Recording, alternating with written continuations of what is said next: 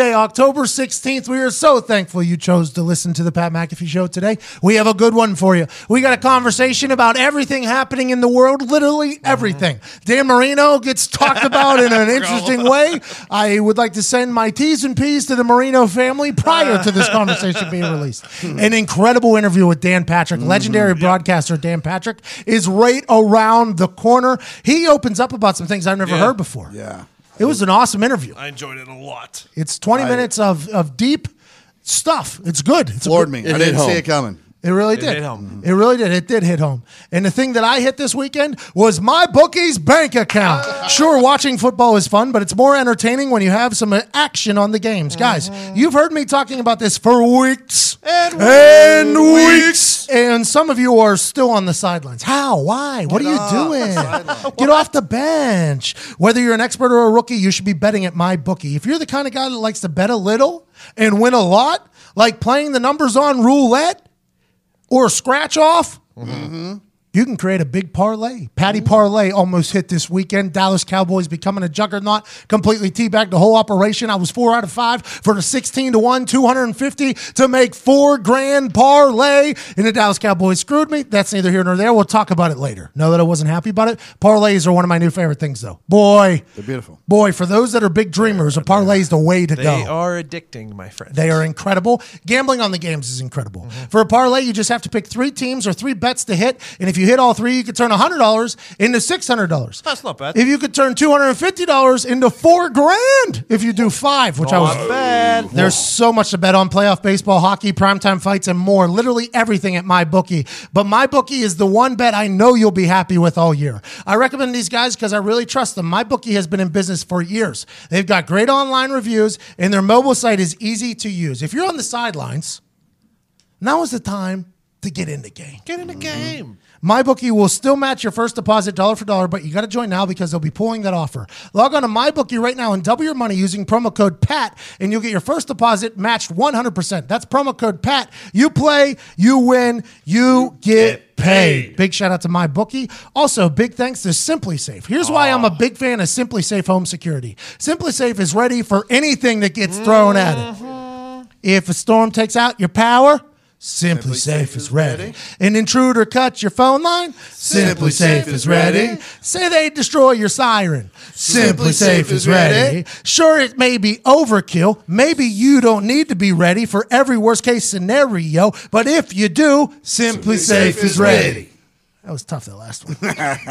Simply, Fa- uh, SimpliSafe could cost an arm and a leg because it is always ready, uh-huh. but it doesn't. Instead, they only charge you what's fair. 24 7 professional security monitoring is just $14.99 a month. Hmm. There are no contracts and no hidden fees. I recommend SimpliSafe to everyone I know. You have to check it out. Our office has it, my house has it. It's hmm. absolutely incredible. $14.99 a month is an incredible deal for hmm. comfort and security, and that's what SimpliSafe does. It is so simple to use. It's just an app on your phone. Bing, bang, boom. You see exactly what's going on.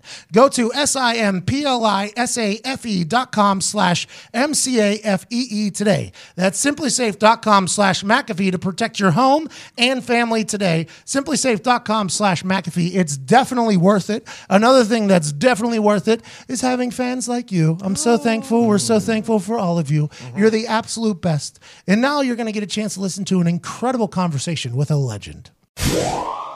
Hello. Hey, it's Dan Patrick. Oh my God, you're the best. Listen to that voice right there. It is as soon as you said your name right there, everybody in here just you caught everybody's attention with that beautiful voice. I'm gonna give you an intro and we'll get right into it, all right? Okay, Thank you so much, Dan. you're welcome. Ladies and gentlemen, joining us via phone is a man that needs no introduction. When his voice hits the airwaves, babies stop crying in hospitals all across the country. His voice is so damn smooth, you've heard him and seen him. He was on SportsCenter for a while, made that show the number one show on TV for a long time. He was host of Football Night in America for a while. His daily show on radio gets rave reviews in and awards that is simulcast on television. Ladies and gentlemen, the host of the Dan Patrick Show. With he and the Danettes, Dan Patrick. I thought I didn't need any introduction. Well, I, you know, there might be somebody who lives under a rock that might not have Okay. heard of the great Dan Patrick. Dan, how is life? You're still crushing this whole media game here, 30 years into the game. How is life? How is Dan Patrick? Everything's good. Everything's good. I think people were uh, thought I was uh, on suicide watch after I decided I wasn't going to do football night in America, and so I had people checking in on me on Sundays to say, "Are are you okay?" And I go, "Yeah, I'm fine. I'm I, I'm surviving." being on football night in America, I'm actually watching games and fantasy league and having beer. So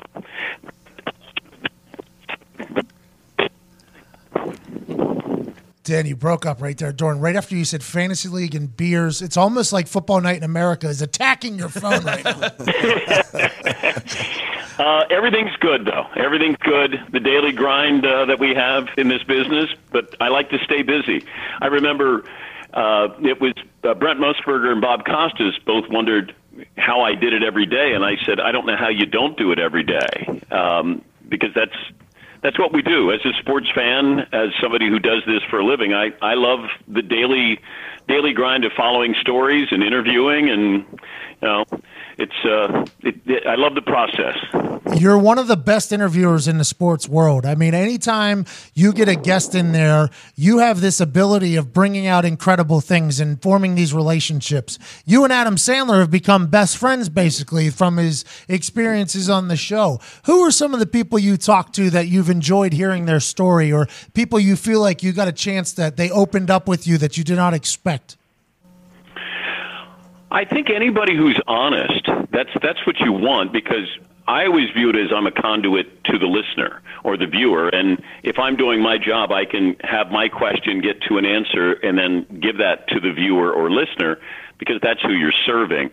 Uh, Dale Earnhardt Jr. probably surprised me as much as anybody when he started talking about his childhood and things that he had never talked about before publicly. And what stood out is, you know, I, I just talked to him about growing up, and he, he said, I remember watching my house burn down, and I realized at the time all my toys were inside, and then I had to go live with my dad. And it, so it kind of struck me with the honesty of it. But if you've ever been around Dale Earnhardt Jr., that that's who he is. But just that, I think he said he was five years old or four years old. His house burns down. He lost his toys, and then he had to go move with his dad. And I, I just it kind of stuck with me of how refreshing, refreshingly honest it was with something that was so painful to him, and delivering it in that manner. So, it uh, all I want is somebody who, if you ask a question, you think you're getting an honest answer out of them, and doesn't always happen. But when you do, then uh, sometimes you have radio gold. So, with that being said, OBJ, I guess, was very honest with his answers about the Giants, but he looks like a bit of an asshole when it comes out.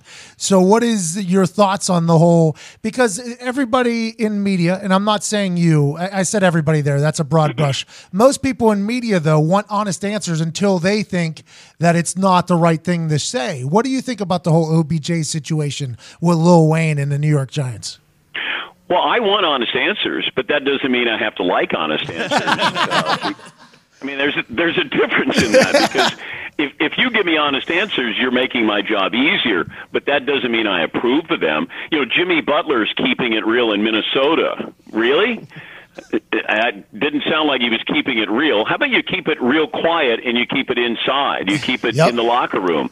You know, he he made it public for a reason. I believe Odell Beckham Jr. made it public for a reason, and the fact that these two both feel like they, uh, you know, that this was this was the way to do it because you were being honest, quote unquote, being honest. You know, Jalen Ramsey assesses every quarterback in the NFL, and we go, oh, okay, he's being honest. Okay, was he being honest about his own quarterback? And the answer was no. How honest was he being with these other quarterbacks, or why was he so honest about them? We sort of pick and choose when we go, oh boy, I love that, or you know, that's wrong. I love the fact that these guys say stupid things sometimes, but if I'm Minnesota, I don't want Jimmy Butler back. Uh, Odell Beckham, you just got your contract, and now you're not sure if you want to be in New York, or now you're not sure about Eli Manning. You know, toughen up. a little bit there. And you know, with Jalen Ramsey, you want to crush other quarterbacks and say guys are overrated, but be honest about Blake Bortles, and then I'll buy into whatever else you say. So I love it. I uh, appreciate it, but I don't always approve of it. Do you have when you're interviewing people? Do you have set questions ready, or do you let the conversation go however it goes? I like to have a starting point, but then I don't want you to. I, I never want to feel like you know what the next question is, and and it does mean that I want to get you. It's I just want I want you a little uncomfortable, and so you don't get into a pattern of well I know what this is going to be, and then I'm going to answer this question. And even when somebody comes on the show, I don't like to. How are you? How are you? Good, good, good. How are you? You. I just when you come on, it's like uh, I, I just want to dive in. I want I want to get right into it, and I want you to sort of forget that you're holding a phone, and then I'm going to get you relaxed there. That's the key. I want you to forget that anybody's listening. I want to take away a little bit of that, and that's why it's really hard when you interview somebody on TV because you got a camera, you got lights, you got you know makeup, you got a tie, you know all those things. But with radio. That's why I love radio. I'd never want to give up radio. I talk- uh, because I love that intimacy of my voice, your voice, and then let's paint a picture here for the audience. That's that's the great challenge. That's the fun part. Let's paint a picture here then. Every Super Bowl, you have the best setup in the city. Whenever it was Indianapolis, the Dan Patrick stage at the Victory Field, Indianapolis Indians place, was absolutely incredible. Are you a part of all the planning of everything that happens with the Dan Patrick show, or are you there to perform and you got other people handling business decisions? Well, it's got my name on it, and I, I, I have to have. I want to have input. We're we're planning our Super Bowl open in a month. We're we're going to shoot it for Atlanta. And so that's how far out we've been talking about it. We've already been discussing our set in Atlanta. We've been discussing the set in Minneapolis for the Final Four in uh, in late March, early April that's fun to be able to be involved in the process. I'm honored to be involved in the process, but um, you know, it ultimately comes down to my comfort level of what it looks like, how I can use that. Because in Indianapolis, as you know, we had a, a mini r- a racetrack there. Yeah, uh, you have awesome. a basketball hoop, uh, golf simulator. You know, we had a keg. Like, there's just things that I like on set when we do it to let people know we're different than any other show and and that's what we pride ourselves in doing. But yeah i i want to be involved in it. I was involved in every step of the way with the build out of the studio um camera angles the memorabilia that's put up in in the in the uh, show on the walls all of that stuff. So at times i should let others do it but it's just got it's got my name on it and i want it to be great i can tell when the danettes have messed with something on my desk if they move something, and then they'll do it just to fuck with me, and I'll go, "Who moved that?" but I do it because I just want them to know I have attention to detail. I want them to have attention to detail as well. But I, I take a snapshot uh, every every day when I leave. I know exactly where things are, but it's my stuff. You know, all this stuff that we have in the studio. You know, my wife wanted me to get it out of the house, so I. I it's all mine, so I know what it is, know where it is, and how it's positioned, and you know that's another fun part of it because we don't. I don't collect normal memorabilia. Agreed. And that's just not how we think. You know, hey, let me get an autographed jersey, uh, or let me get that. We wanted the socks of the kid who scored the most points in a, a basketball game. He played at Grinnell. I think he had 138 points. I said, send me your socks. So he autographed his socks. You know, not, you know, that's just that's different for us. But that's the fun part of all of this. So you're OCD, you're analytical. When Yes. you left the machine, the mothership, and start doing Yeah. your own thing, were you nervous? You know what? I, I think the biggest thing, Pat, and you know this because you you you make a decision. Everybody wants to know how you could make that decision, why you made that decision, but ultimately, I I had I listened to my wife, and I she just said something so simple as I was going to sign a new five year deal at ESPN, and I had been there 18 years, so I, it was just like, why would I leave ESPN? And then I started to think, am I really enjoying it?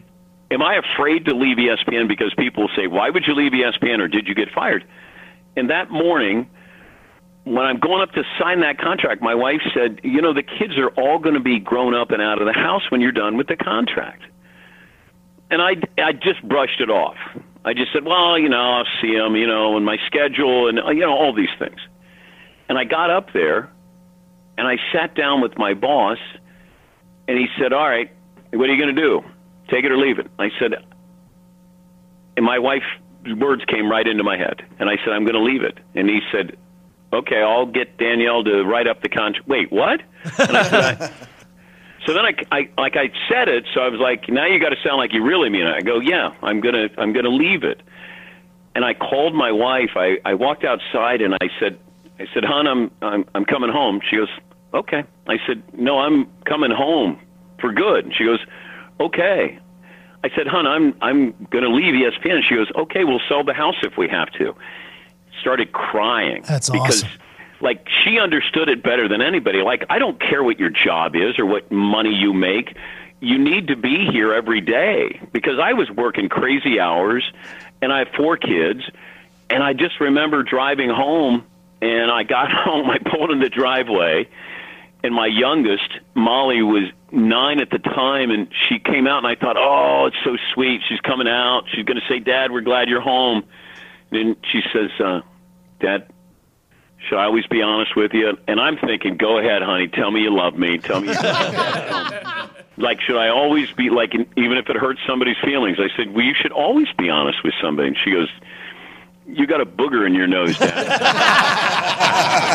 and I, I said, oh, okay. And then she went inside. And so I'm thinking, what the hell is going on? So I walk inside. It's silent. All four kids at the dinner table.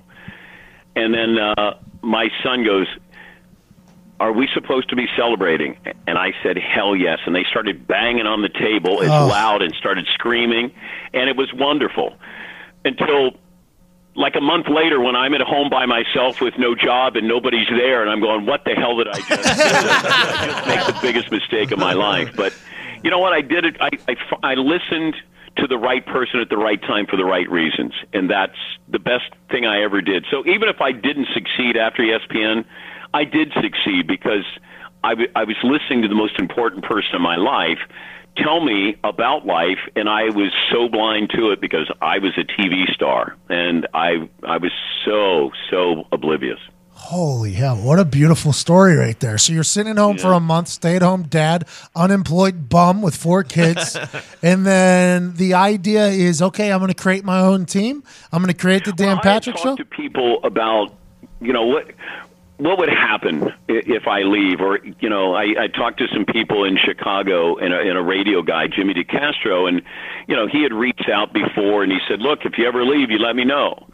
And I didn't really know him, and then I thought, well, okay, I'm curious about that, and then I wondered. Could I do something that was modeled after Howard Stern, where I could have my guys handpicked be there with me, and they're sort of the studio audience, but they're coworkers, and we could have conversations. Because, as you know, there are times when you just go, "I'm just tired of hearing my voice." yes. I just, I, you know, I don't have a hot take. I don't have any of that nonsense. But I love having a conversation. And I said, I'll do it if I can do it this way. So we started in my house in the in the attic. We we converted two bedrooms, made a radio studio, and the Danettes came every morning. My wife would be there cooking breakfast for my kids. They'd get them off to school. She'd be in a bathrobe. I'd wake up, brush my teeth, go upstairs, and we were just doing the radio show. And it and it's the best thing I ever did because it brought us so close together that they knew we were in for a fight. Because I left a place that you know I was on 300 radio stations and I was doing SportsCenter and I I mean I I had everything that you needed. And then all of a sudden, I was an underdog, and we started out with 12 radio stations, but they understood that we're in it together, and whatever rewards we have, I'll share. Um, and and so I'm forever indebted to the, the Danettes because they took a chance. You know, two of two of them were at ESPN at the time. And you know, McLovin worked at Sports Illustrated, and Paulie was working with Tony Stewart on his radio show, and so they had jobs and families. And in some cases kids. But I, I said, look, I, I will not fail. Um, and then when we we weren't sure about payroll, it got you know we were nervous because Insurance, I was nervous because we didn't think we were going to make payroll. And I remember I didn't cash my check. I made sure the Danettes cashed their checks. And that's when I said to my wife, I said, I think we're in trouble here. And um, I'm sitting outside the bar that I would go to, and I called up DirecTV. I didn't even know who to. I just said, uh, you know, I uh, can you direct me to somebody in sports, and they direct me to Chris Long. And I said, "Do you know who I am?" He says, "Yes." I said, "Would you be interested in buying my radio show and making a simulcast?" And he said, "Yeah." What kind of numbers? And I said, "Oh, holy shit!"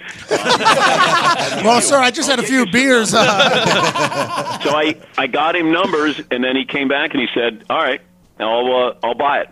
And he lived up to everything that he said he was going to do. And you know, we built the studio above the bar that I go to, Paulie and I go to, and he he's been great. He was great. He le- since left the company about a year ago, but he, everything we ever asked for, he did, and and because of that, you know, we're we're still doing what we're doing. But you know, there were slim times when I'm in the attic, um, but uh, man, I it was like a clubhouse.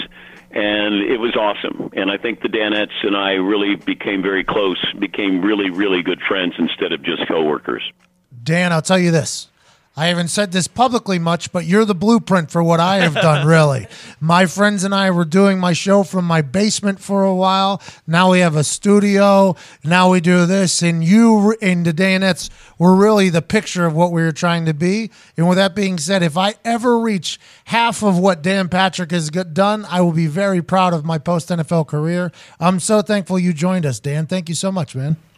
Well, and you should know those people that are there with you that their value cannot be overstated and should not be overstated. And so any success that I receive, I, I try to share it with the Danettes. Uh, even you mentioned Adam Sandler.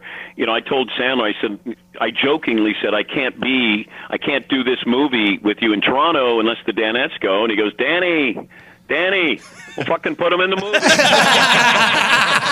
I said, I said "Oh, okay. So then I go back and, and I say to the my boss, I said, well, you know, I Sandler will put the Danettes in the movie, and uh, and they go, oh, okay. And then the so they've been in uh, three movies now because I always Sandler goes, Danny, you gonna use that line again? You can't do it. I said, yeah, yeah. And he goes, all right, all right. So he's put them in little roles there, but that's the fun part of it. Uh, he he's been very generous, and the Danettes appreciate that as well. And once again, if I can do something and they can be along with me, that just makes for better stories on the air. So uh, I, I wish you well, Pat. Uh, we always appreciated your honesty. You were fun. You got it. And uh, not everybody gets it, and uh, I, I wish you luck in in uh, moving this forward. Thank you so much, Dan. I appreciate you. I miss you on Sunday nights. I'm going to be honest. You're, yeah, I miss you on Sunday nights. I don't get to catch the simulcast every single day with the, but I missed you on Sunday nights this season. I think a lot of people did. Tirico does a fine job, but a lot of people love them. Some Dan Patrick. I'm one of them, and we're so thankful you joined us, ladies and gentlemen. Legend in the game, Dan Patrick. Thank you, guys. Thank you, Dan. Good luck with everything, man. Thank you, guys. All right. That was really good. Yeah. Holy shit. That was, That was real. That was unbelievable. what a story. I was like, oh, that's us. Okay, so I got to call DirecTV and say, hey, can I talk to the sports? long there? I was like, fuck. I was like, fuck. Long left a year ago. God damn it. Big thanks to Dan Patrick, man. That was really cool. Wow. That was really cool Yeah. of him. That was awesome stories, man. Mm-hmm. I had no idea that he started such humble beginnings from there. I just assumed he moves right into something big. I thought so too. I thought it won ESPN and then he Straight left into it, did his own Major thing. deal. I thought so too. Turns out not. Wow. By the way, when he was talking about how he interviews people, he wants to get right into it and get them feeling relaxed. They don't feel like they're on the phone, they're in a conversation. I feel like I did that to his motherfucking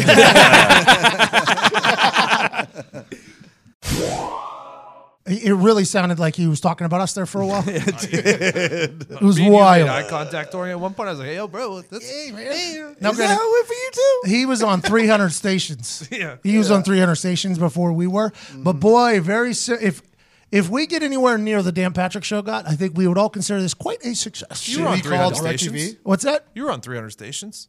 I was on one station. No, the NFL's broadcasted on 300 stations. Oh, with a helmet on, and only I had guest appearances. Yeah. I guest appearances every once in a while when the offense wouldn't work out that well. Uh, but big thanks to Dan Patrick. That was awesome. Mm-hmm. I'm very thankful.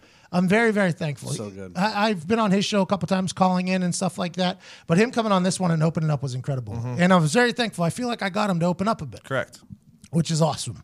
Uh, this conversation you're about to listen to is next level.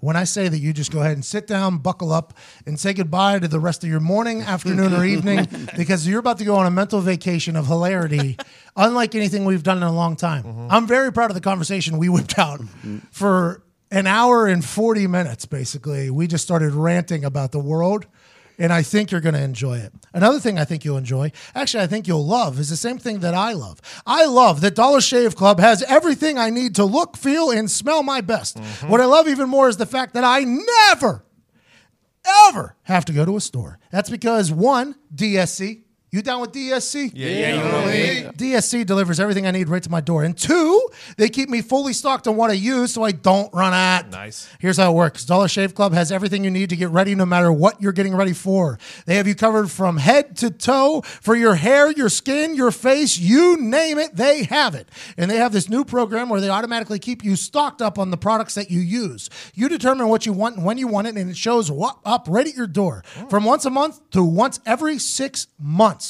That's what I do for their toothpaste Yeah, obviously. Mm-hmm. because you never think about toothpaste until it's it's almost out.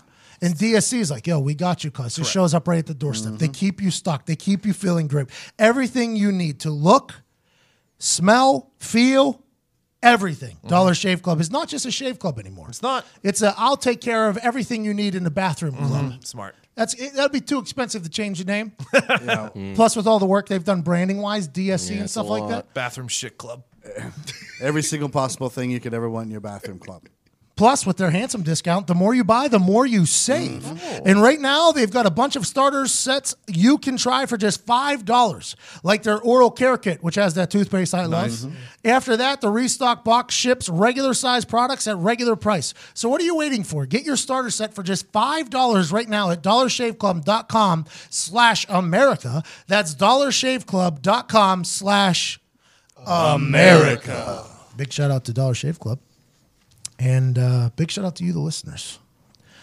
I got just one thing to say before we roll into the uh, probably the greatest conversation on the internet right now. I would say we have the greatest conversation recorded on the internet today. I'd say that. I think we can say that. Yeah, I, I got no issue. What you're that. about to hear is something that is truly magical. With that being said, it deserves a big moment. As Tony D'Amato said in a classic film, Any Given Sunday. Three minutes to the biggest battle of our professional lives. Mm-hmm. All comes down to today. And either we buy Thursday boots from ThursdayBoots.com or we're going to crumble. Inch by inch, play by play. If you find out life's this game of inches, so is football. On this team, we tear ourselves and everyone else around us to pieces for those Thursday boots. We claw with our fingernails for those Thursday boots. Because we know when we wear our Thursday boots, that's going to make the fucking difference between winning and losing, between living and dying. I'll tell you this. In any fight, it's the guy who's willing to die in his Thursday boots who's going to win that inch. And I know if I'm going to have any life anymore, it's because I'm still willing to fight and die for that inch because that is what living is. The six inches in front of your face and the Thursday boots on your feet. Now, I can't make you do it. You've got to look at the guy next to you, look into his eyes. Now I think you're going to see a guy who will buy those Thursday boots with you. You're going to see a guy who will sacrifice himself for Thursday boots because he knows when it comes down to it, you are going to do the same for him. That's Team Thursday, gentlemen. And either we heal now as a team or we will die as individuals. That's football, guys. That's all it is. Now, what are you going to do? Just head on over to ThursdayBoots.com and pick yourself up a pair today. Handcrafted with the highest quality materials and sold at honest prices starting at just $149, including free shipping and returns. A great pair of boots are only a click away because it's Thursday every day, even on any given Sunday. Yeah. Ooh yeah. Shout out Thursday Boots. All right, let's get to this conversation. Now you guys are uh, ready to run through a wall for some boots. Red flags and alarms that are going off right now over in that building. Who? Pat McAfee wants to do what? They want to use one of our lotto machines. Oh, for what? Oh, they have a raffle. They want to look for. The, oh, that's all they want, huh? You think all Pat McAfee wants to do is just pull out twenty numbers out of that fucking thing? There's some guy there like, no, he's going to rig it. He's going to rig the machine. He's going to rig the machine. He's going to put something in there. I know it. We should get one of those ping pong girls. Shoots them out. Excuse me? Th- Those the little ping pong show, the ones that can spit them out. Oh, you're talking about the Vesuvius Yeah, vagina. yeah, yeah, yeah. Oh, the old vagina Vesuvius. Wide vagina. Not a Oh, terrible number idea. twelve. Ooh, a little extra juice on that one. Congratulations with the 11th pick. Her name Bubbles. Her name Bubbles. What's that from? Zach, Zach and and Mary Mary make, make porno. porno. Oh, that was filmed in Pittsburgh. Mm-hmm. Was it really? Yeah. I didn't know that. I never watched it, but I know that they filmed it in You Pittsburgh. watched it? A Monroeville. long, long time ago. Uh, it's, a, it's pretty Very old movie. noticeable but in the movie. Yeah. They're at a Penguins game. They talk about Roethlisberger. Nice. Is it? Yeah. What's the best movie ever filmed in Pittsburgh? Face Batman? Off. Sudden death. Two Face. Sudden Death. That's the Yep. one. That's what you're thinking of. Bruce Willis had a good one too, where he was a cop on a boat in the river there in great. Pittsburgh. Batman, uh, probably, by the way. I would say Batman oh, Heartbeat. When we were driving by and you were like, that was where Batman, I was like, oh my God, that's that's Yeah. history. Uh, what's the Tom Cruise one? The Steps. yeah. John. Mhm. Jack Reacher. Jack Reacher. That was filmed in Pittsburgh? Mm-hmm. Nice. She's out of my league. They had the they they the taxes that they were giving production companies was very very very generous, but it got cool for a little bit. It was They're like do- that's what happened with Atlanta right now. That's where they just shot Infinity War. And I see a whole bunch of other movies are being shot in Atlanta. should be happening in Indianapolis. Should be. Something to think about. Why wouldn't we? We don't like tax revenue here. Well, that's the thing. You don't get much of it. I know. You don't get much of it, but it is like but it brings in we, extra shit. We don't normally get it anyway. We're, that is, we're getting what five percent more of hundred percent of something that we normally get zero percent of. So why not? Yeah. you know what I mean. I know. That's That's like what with the agents conversation I've been having. Mm-hmm. You know, they're like, yeah, we take fifteen percent. I'm like, yo, that's a lot of fucking money. And then they're like. Let's just assume that that money we're getting you though would have never happened without us. And I'm Right. like, oh yeah, so you're taking. I guess taking 85 percent of something is better than zero percent of nothing. I guess you're 100 percent right good there. logic. That is Yeah. very good logic. They're like, yeah, People used to come at me for uh, in sales because I would give the highest discounts. I'd be like, "Yeah, well, um, forty percent is better than zero percent." I always gave the highest discount. I don't give a fuck. Buy it right now. yeah, let's go. Give a You, fuck what you were a companies say. seller. You were Yeah. a killer out there. you were the wolf of sales. By the way, Warrior. Warrior might be the best movie. that was in Pittsburgh as well. Oh, I love that movie. Pretty movie. What's Warrior? Um, it's got Tom Hardy He's and a who's MMA the fighter. who's the Australian His guy? brother in it. I don't know. I can't remember his name. Joel Edgerton. Joel Edgerton. Oh, yep. Nick And Nick Nolte. Nolte. Very Ty good, Schmidt. He just starts digging in there. Once Ty starts He's digging so into good. the movie bank in his brain, He's IMDb. he is IMDb. What do you guys think the worst movie filmed in Pittsburgh was? Concussion, probably. Yep, probably. Is that the only reason why you asked that question? To get digs on his side. Wasn't even a setup either. He Is that seriously the only reason why you asked that question? It might have been. That wasn't even. I'm not planned. above that. Was straight off the top of the noggin. Concussion was incredible. I Oh, love, was it? yeah, For who? Huh? Tell the truth. Not for the NFL, hmm. wasn't. I got very scared for a lot of my friends. AQ Shipley, one of them. very scared for AQ Should be. Shipley. Who played Goodell? Huh? Uh, I Luke don't know. Wilson. Refuse to see it.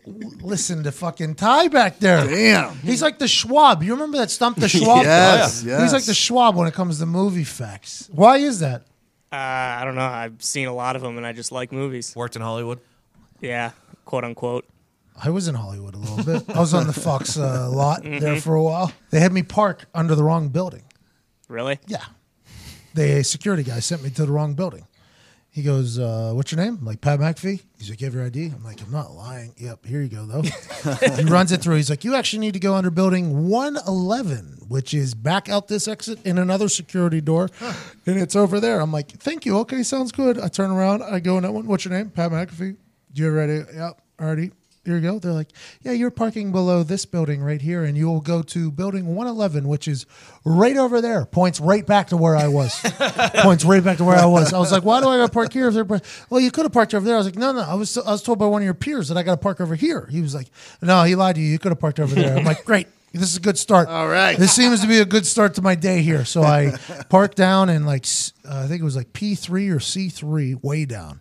And then I come up and then I have to walk past the security. Security's like, "How can we help you?" I'm like, "Wrong building." So now I got to walk out of their building, across a patio into another building where I sit. That's where I see the big fucking robot guy. Yeah, yeah, yeah. I'm like, "Oh, I think this is where I'm supposed to be." that was what greeted me. And then my guy, he was like, "Who you here for?" I was like, "There's like five people." He was like, "Do you know one of their names?" I was like, "Yep." And I said, he was like, sit down, man. I was like, you're the coolest guy on earth, huh? He's like, you got it. And he phones the person in. We got a, uh, he didn't say a white guy, but he said, uh, we got an athletic looking guy down here to see you. And I was just sitting there. And he hangs up the phone. He's like, it'll be a couple minutes. I'm like, sounds good, man. I'm just sitting there.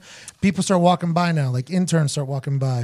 Had a couple fans that they were like, McAfee, what are you doing? I'm like, I have no idea. I don't even know if I'm in the right. Yeah, building. and, and then they go through like the locked doors, you know, like the doors open and lock, and you can't see through them. Yeah. So they're like going off into like this this nowhere land, you know. Uh-huh. Like I have no idea what's on the other side of there. Is it one gigantic studio that Terry Bradshaw is like right there? I have no clue. The do- I thought like Strahan was potentially five feet away, potentially. So then people were walking out. What McAfee? What are you doing? I'm just waiting, just waiting. And then finally, uh, the gentleman that was with me comes down or to get me come, comes and gets me. I go in there and I tell the security guy like, "Have a great day, man." And he's like, "You too, bro," and gives me like uh, the Peyton Manning like gunpoint with a wink, and I'm like, "You, this guy's awesome." It's like an 85 year old black guy just living his best life. Then I go in and I see there's all these different studios, and then I have to go record one of those videos. Yeah. And to do that, I had to go all the way down and go out into that parking lot that I mm-hmm. was talking about that I walked through.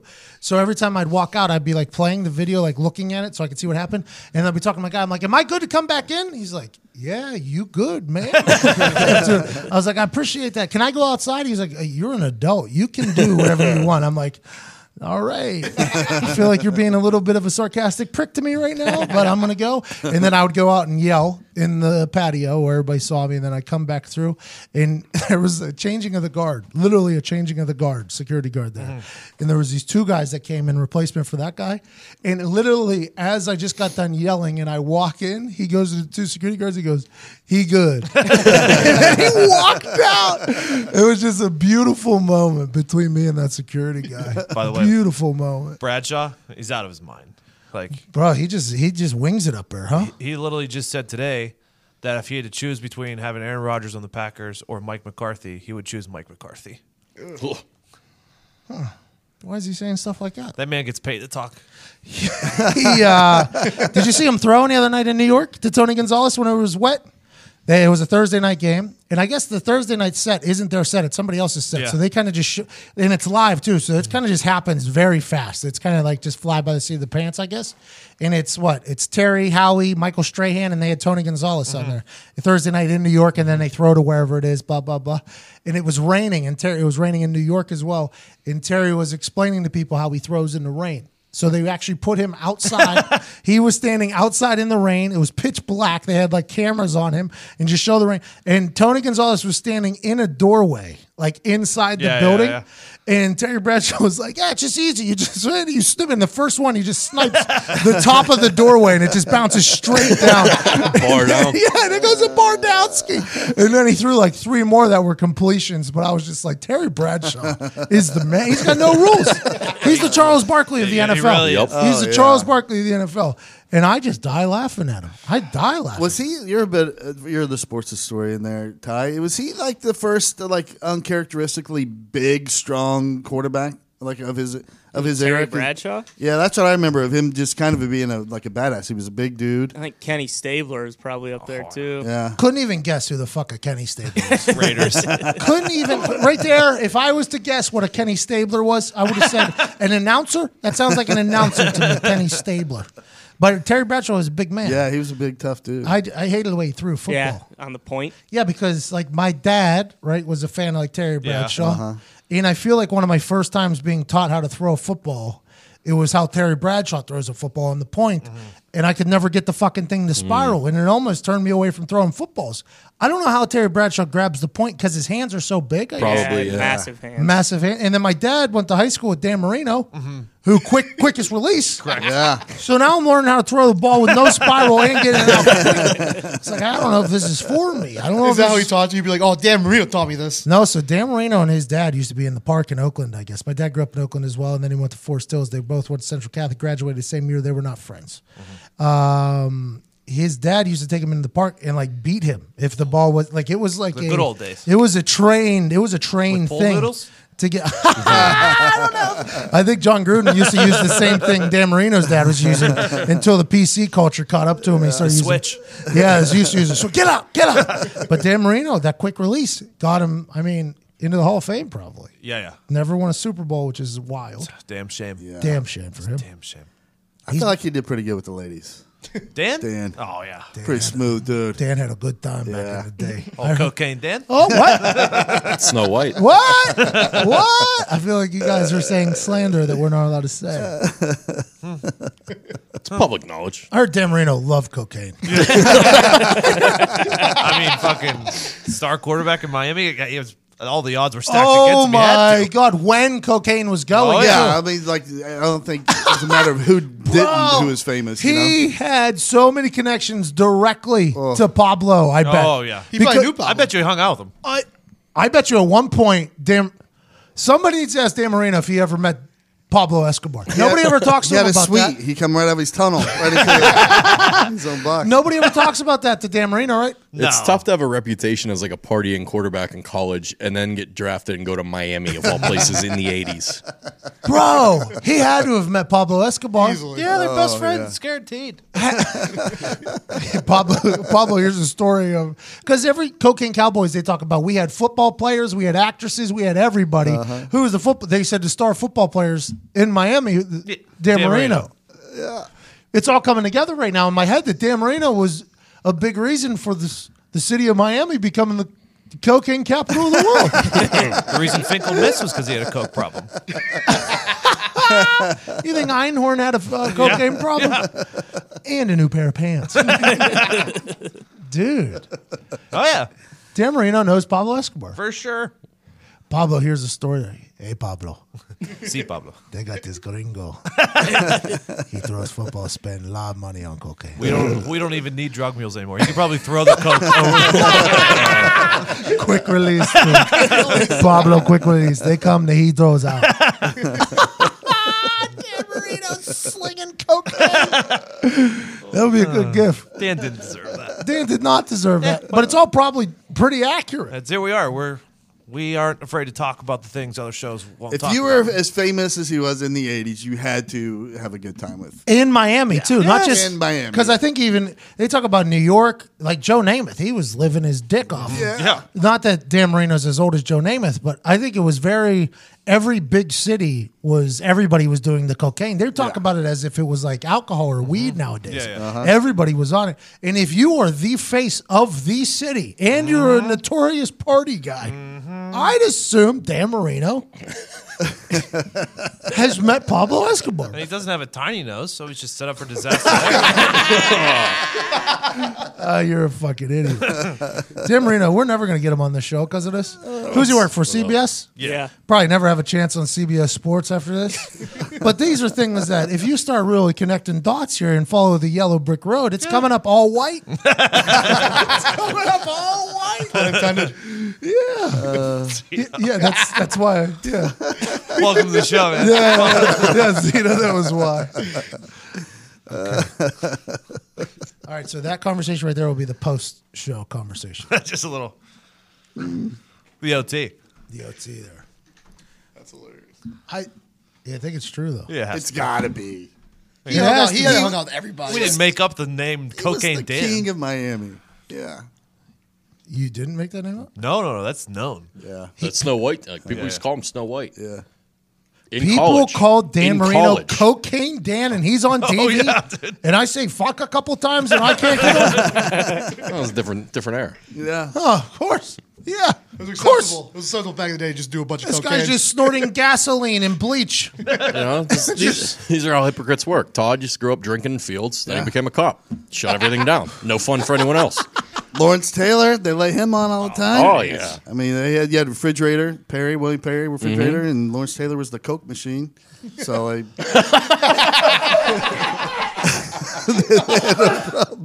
overlooking his little past. There's a uh, article right here that Kyle Turley says that Marino used to smoke weed before games. Respect. Respect. You got to come down at some point whenever you just got all that booger sugar jacking you up. That's probably why his release was so da- goddamn quick. oh my god! Oh my god! Oh my god! Oh. Yeah, yeah, oh, yeah. It says a drug problem was the reason why he fell to number 27 in the draft. So the Miami was like, everybody here's got a drug problem. We'll fucking take them That's why old man Rooney didn't take him. That's what I heard. because uh, cocaine. That's crazy. wild. Back in the day, though, everybody was doing the Yeah, I mean, I, you talk to comedians that were big in the '80s, and like they was just like you'd go into the green room and it was just piled up on a table. It used to be that acceptable, which is Yeah. insane to me. It used to be that, like, yeah, yeah, this is what you do. Because all those documentaries you watch about the cocaine documentaries, mm-hmm. they're all just like, yeah, everybody was doing it. It was just a very normal thing. People used to smoke on airplanes. Literally right here in 1992, Chuck Noll admitted to not drafting Marino because of the cocaine rumors. That's crazy. What? So they sent him to Miami? that Miami head coach and GM. So what's everybody saying about him? he does what? Cocaine. Oh, it's, it's not that bad, right? so do I. He's already one of the guys. He's already one of the guys. He's already ahead of the game. He's So already he got a already- good tolerance he can handle. He it, already sir. gets the Miami culture. His guy has already got the Miami. Yeah, we'll fucking get him for sure. Give him a call. With the 27th pick, we got Cocaine Dan coming out. Oh, that's insane. oh shit. Dan Marino's legacy is an awesome one because I think he does a lot of really good stuff Well, you too. think they Oh, wore those yeah. all white uniforms all the time? Made him feel at home. Mm-hmm. it was like the kids doing the haka dance in front of the LSU game. That's beautiful. Good for Dan, man. Mm-hmm. Proud of him. Mm-hmm. I would love to get an interview with him. Yeah, I, I love when he's on TV. I would love to get an interview with Dan Marino. Do you ask him that? Yes, for sure. I, long? I, I lead to just like I did with um what was Schefter. Yeah. Well, what's your most memorable break? Like, yo, we want to hear about Pierre Paul. Yeah. You know. So I actually said to him, like, just tell me about the fucking Jason Pierre Paul thing. I actually said that Yeah, mid answer. and I would do the same thing to Dan Marino. I think I would, I would ask, I'd be like, okay, so Miami. I've seen a lot of documentaries. Cooking Cowboys, one of them. Also, The Black Widow. I watched hers. Cocaine Cowboys two. I've seen uh, Narcos. I've seen a lot. Everything. Now, Dan, I might be wrong here after all my years and years of study here, but it seems as if all the nose candy. The white girl, the Lindsay Lohan, the booger sugar, the um, never-ending supply of energy and not being able to feel your face came right through Miami, right when you were there. Did you know anything about that? And then I would hear his answer. He'd probably lie. He'd be like, "Yeah, it was all around. There's a lot of stuff going on all around me. Obviously, it's hard to stay focused on football in Miami with that going." Yeah, yeah. But Dan, what I want to know is, when in all your years of cocaine use, did you ever, did you ever meet Pablo Escobar? Because I feel you were a pretty hot commodity in the cocaine uh, business. And then I would, he'd probably walk out. He'd probably walk out and leave. Fuck it. Or he just goes, "Oh yeah, me and Pop. Oh, we sang all the time." Oh, you're talking about Poppy? Yeah, yeah, and then you got to ask him about taking not taking that percentage of Ace Ventura. Yeah. yeah, sure. bro. These Dan Marino memories and legacies are just legendary here. The guy, greatest quarterback to never win a Super Bowl. Is what people call him, Yep. right? Mm-hmm. Greatest quarterback to ever never win a Super mm-hmm. Bowl.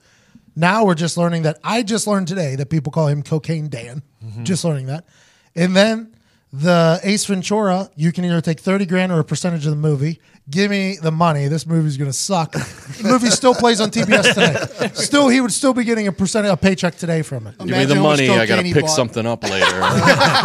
Daniel. Pablo, yo, I just got 30 grand. Yeah, I was tied up in a bay there. I said, uh, I said, hey, hey, Ace, look at her butt. you got any more of that gum, Ace? That's what I said. Yeah, now we got the best night. $30,000 worth of gum. Daniel Constantine Marino. Love it. You got any more of that gum, Ace? That's what I said. I sat in the car. I said, "Do you have any more of that gum?" I got tied up near the docks, and then we're off and running. I win the Super Bowl. That's probably the craziest part of the whole movie. now we got thirty grand. Let's do whatever the fuck we need to do. I bet you Jim Carrey's probably there when he spent the thirty grand. Probably. This is unbelievable. We're really putting things together here. What a life this guy's lived. Man, Dan Marino has lived an awesome life. he has. He was also in uh, Bad Boys. What? Bad Boys too. Yeah. They took his uh, his car that he was test driving. Yeah, it was a his- Cadillac CTS. In Miami? Oh, that's right. Yeah. I forget about that. Bro, he's in all these drug movies. He's in the drug city during the drug era. He's known as a drug guy. And Dan Marino still gets gigs on TV. Yeah. And I I do not. I'm I'm scary to them. Me. Me. I don't know Pablo Escobar. I don't know a guy. I don't know that guy. Good for Dan Marino though. I would very much enjoy a conversation with Dan Marino Oh yeah, that'd be great. like a real one. Yeah. like a real one though. You know, like an actual, like, hey Dan, you might get some questions here. You you don't get upset about, don't get pissed off because I want to let you know I think your your life is a legendary one, Mm-hmm. just for future reference. But he had to have seen some shit in Miami. Back I'm sure in he's the got time now. He's just hanging out now. He's not doing anything. I bet it happens. I bet you get interviewing. day. Eh? Went to high school with my dad. Graduated the same year. We're not. Hmm, friends. I wonder what he'd say about your dad in high school. I don't think he knew Tim existed. We could even lie and say that you went to Central. Maybe that gets him in the door. He just goes, "Oh, Tim oh. McAfee, greatest spiral I've ever seen in my life." Tim McAfee. that dude used to have a quick release. We used to be up at the park. Dan Marino. Uh, Who would have thought Dan? Uh. That awesome.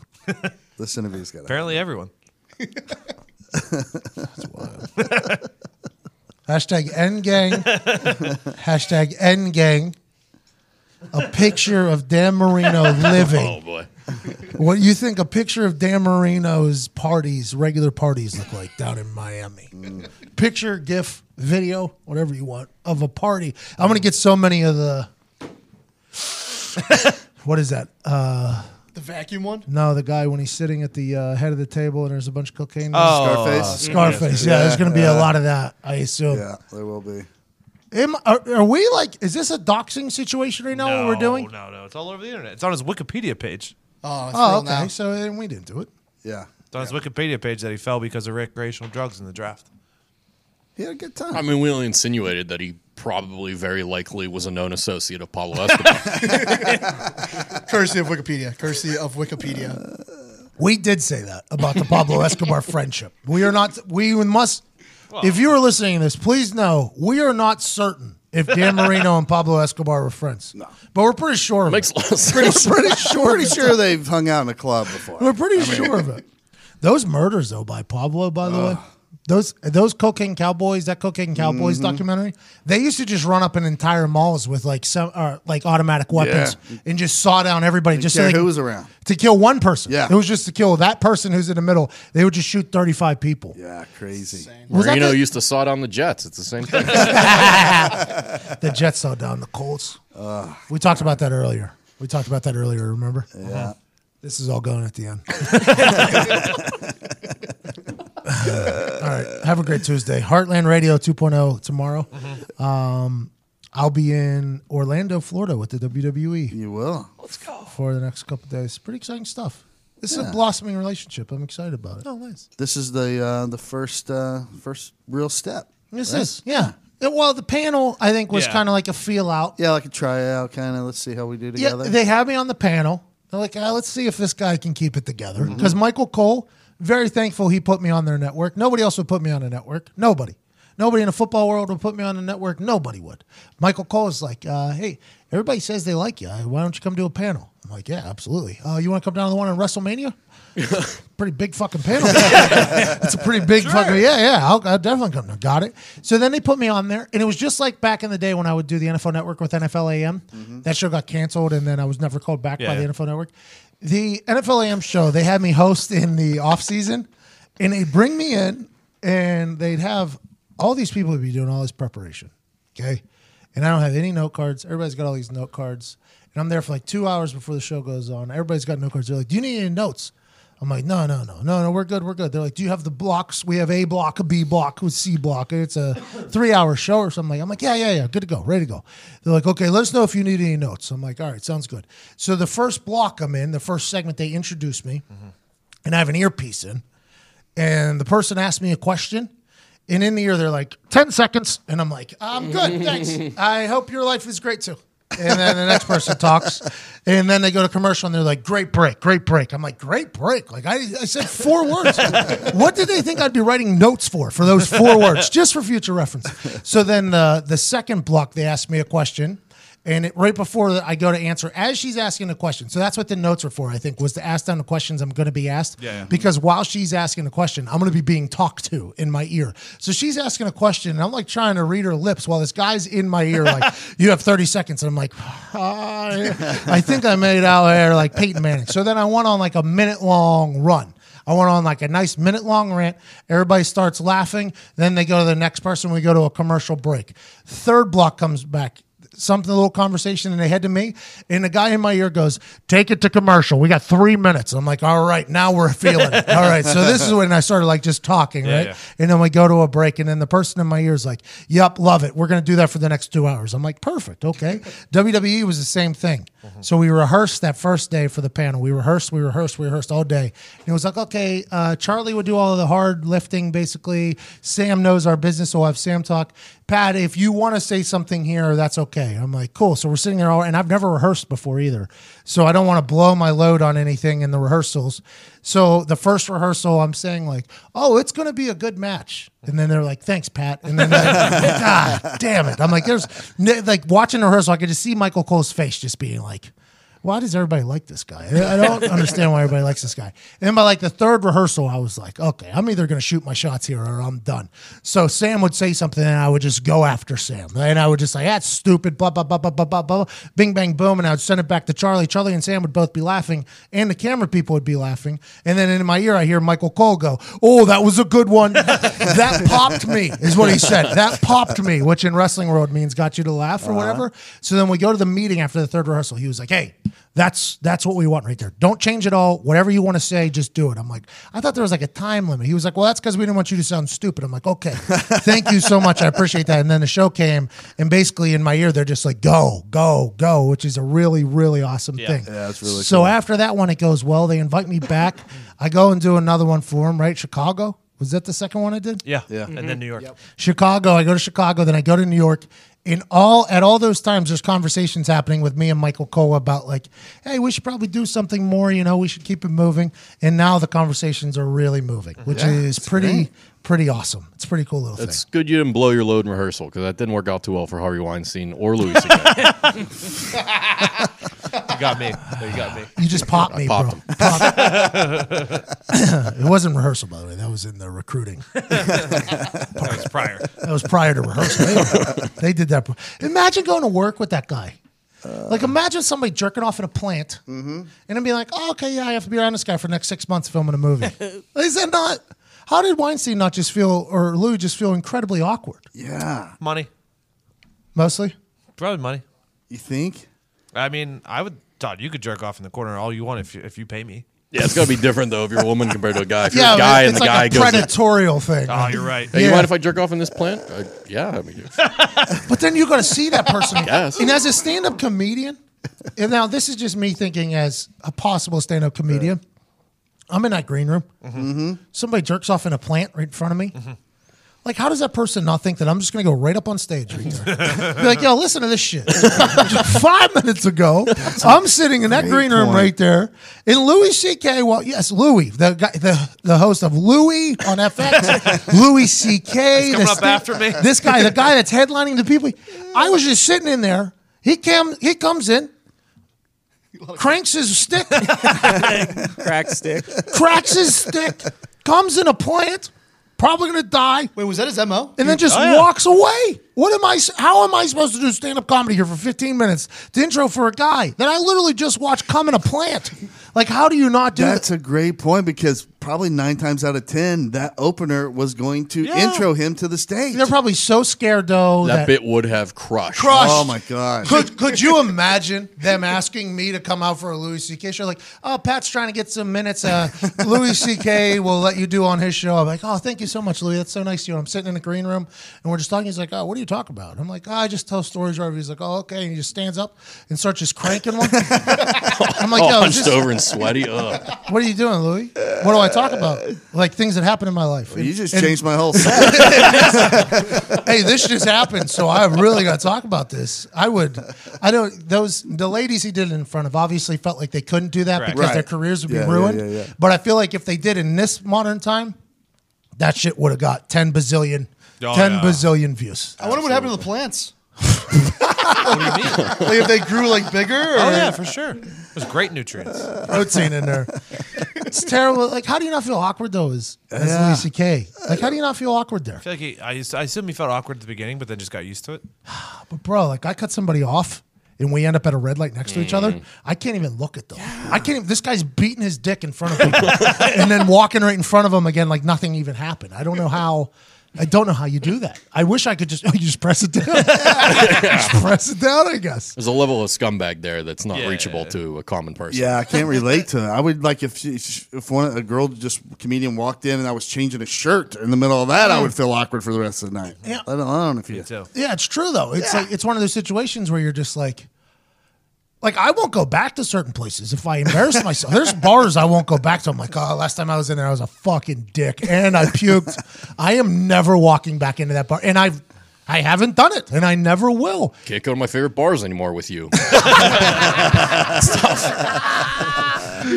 It's not true. There's only, there's only a couple on the list I can't go into, mostly because I know they remember me. Mm-hmm. The asshole. They're gonna want to tell that story. Yes, and exactly. you're like, The I don't want to relive it, bro. oh, here's the fucking prick that ordered 100 shots at last call and then called us assholes for not doing it. oh, it's great to have you back, bub. It's great to have you back. There was so many times where we would walk into our bar near our house uh, before we moved here, and it was a Saturday, and the bartender be like, "Oh, fucking surprised to see you two here." and I'm like, "What did we do last night?" See, I enjoyed that though, but that's because we were regulars and like we knew them. So See, you're friends do with them. Yeah, Yeah, yeah. I just don't understand how, like Bill Cosby was doing shit to people. It's like just, just, just absolutely, He's just a horrible person. yeah, but completely, Doing all that shit and then going about giggling about Jello pops. Oh, on a commercial. Yeah, yeah. and- That's that's where you got to have some psychopath. That's what I'm Oh, saying. yeah, think, yeah, where you don't feel that kind of emotion. How do they bury no that? Guilt. How do you not feel bad and uncomfortable? And there's a like, I feel bad for other people. Like the thought Mm-hmm. of Louis C.K. being in front of those people he was doing, I I feel almost too uncomfortable to even think about. it. Like, oh, that has to be such. I'll watch it because I like trash TV, but it's like, oh, that's an awkward situation. That's some fucking criminal mind shit. I assume if they weren't comedians, they would have been serial killers. Seriously. How do you do it though? I don't. Oh, hi. I'll leave. the last time you saw me, I was uh, doing that thing with that plant. I'll get out of here. Did I just figure out invisibility? Does he not see me?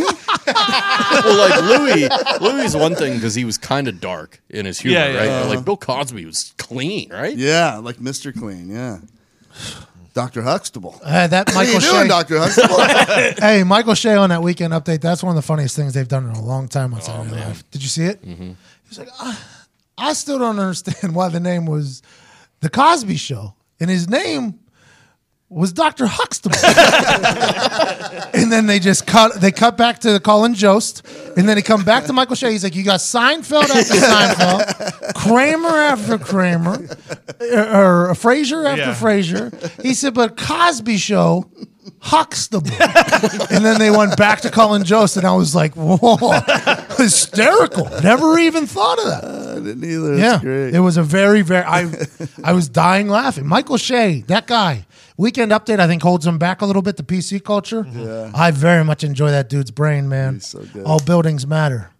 That motherfucker, dude. His stand-up set was electric. PC culture. I saw this weekend um, that Steve Carell said that he would never do an Office reboot because the PC culture is too PC. Like that's Yeah, what made yeah, The I saw Office it great. too. Um, I was watching. I, I went into a rabbit hole of Office gifs. Uh-huh. Yeah, there's a lot of shit that there's no Oh, way yeah. it would fly. I know. Lo- Like him doing the finger penis, just as small as that is, nowadays, that'd be deemed mm-hmm. s- like he would be probably banned from TV. I can't remember what the episode is, but the race one. The Oh, race there's episode, so many race oh, ones like, and, and When fat have- yeah, shaming the and shit like cultural that. awareness. Yeah, they do the training. cards. Yeah. Well, oh, yeah, they uh, got away with it from Michael being the character of Michael being so ignorant to everything. He had no Yeah. idea what he was doing. You know what? I think our culture needs that nowadays. By the way, something like that. That person will be hated by a lot of mm-hmm. people, but boy, I think it would be a. It'd be funny to get people to laugh about themselves more instead of get Yeah. I know. upset what's about great everything. it. I mean, he obviously was playing like a real ignorant person. That was the comedy, you know, that he didn't know any different. Yeah. Like he wasn't doing it to be a bad person. Who he wrote couldn't that? Ricky it. Gervais wrote that. he wrote uh, the original, but like BJ Novak was one of the head writers. Who's BJ Ryan. Novak? He plays He's- Ryan in the in the series. Oh, that little young looking Yeah, guy. yeah, yeah. He's one of the writers of that uh-huh. show. Yeah, so is Him- Mindy Kaling. yeah, The The Indian girl. Kelly Kapoor. Easy, please. Jesus. is. Wow. not Native American. She is.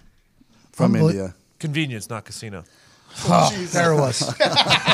It was. We were trying to dance around there it. it was. Uh, Diggs. Hashtag endgame. Hashtag endgame. Let's check our ratings after that. I couldn't remember if I've said that before on here or not. Oh, It's have gonna I be said interesting that to- publicly yet? That's what Diggs just thought to himself. Has anybody else ever heard me say this outside of my tight group of friends? Now that I think about it, that was an idiot thing to say. Yes, what are you talking about? Yeah, we were actually talking about how a certain show could not exist because of things like that being said, and you, Well, you after I doubled down. After I realized where I got it from, I was like, "Oh shit, I haven't said that before."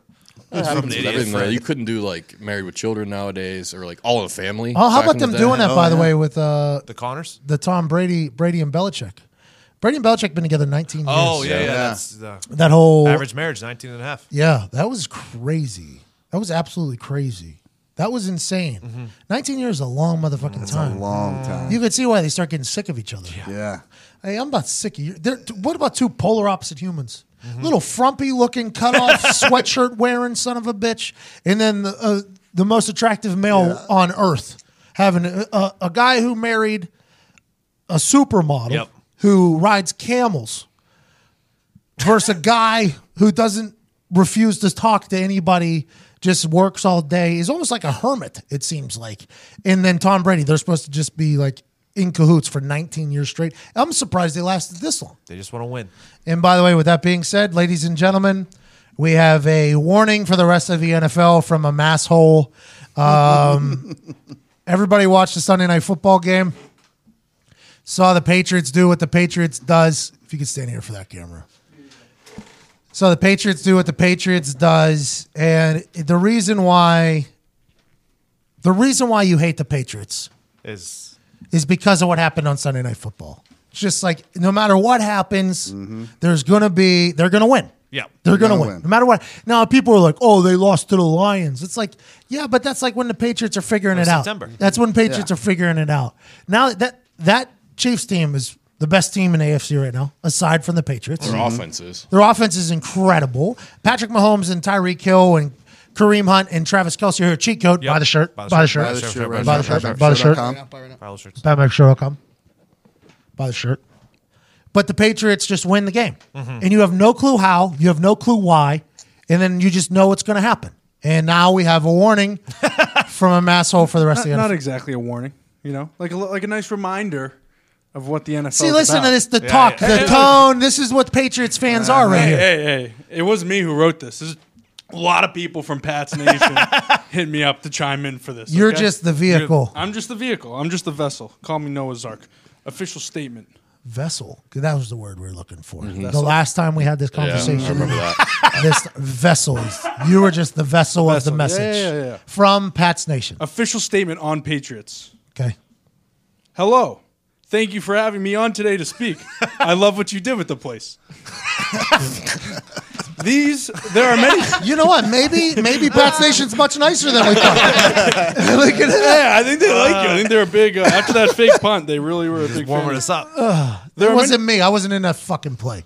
Take that back to the vessel. That shit back to the Pat's Nation. I'll uh, to the source that sent that to me. Uh, Just take get that on back. with it, will you? There are many things I'd like to get to regarding the 2018 New England Patriots, but first I'd like to take you back to February 4th, 2018. Oh, we're taking a trip back.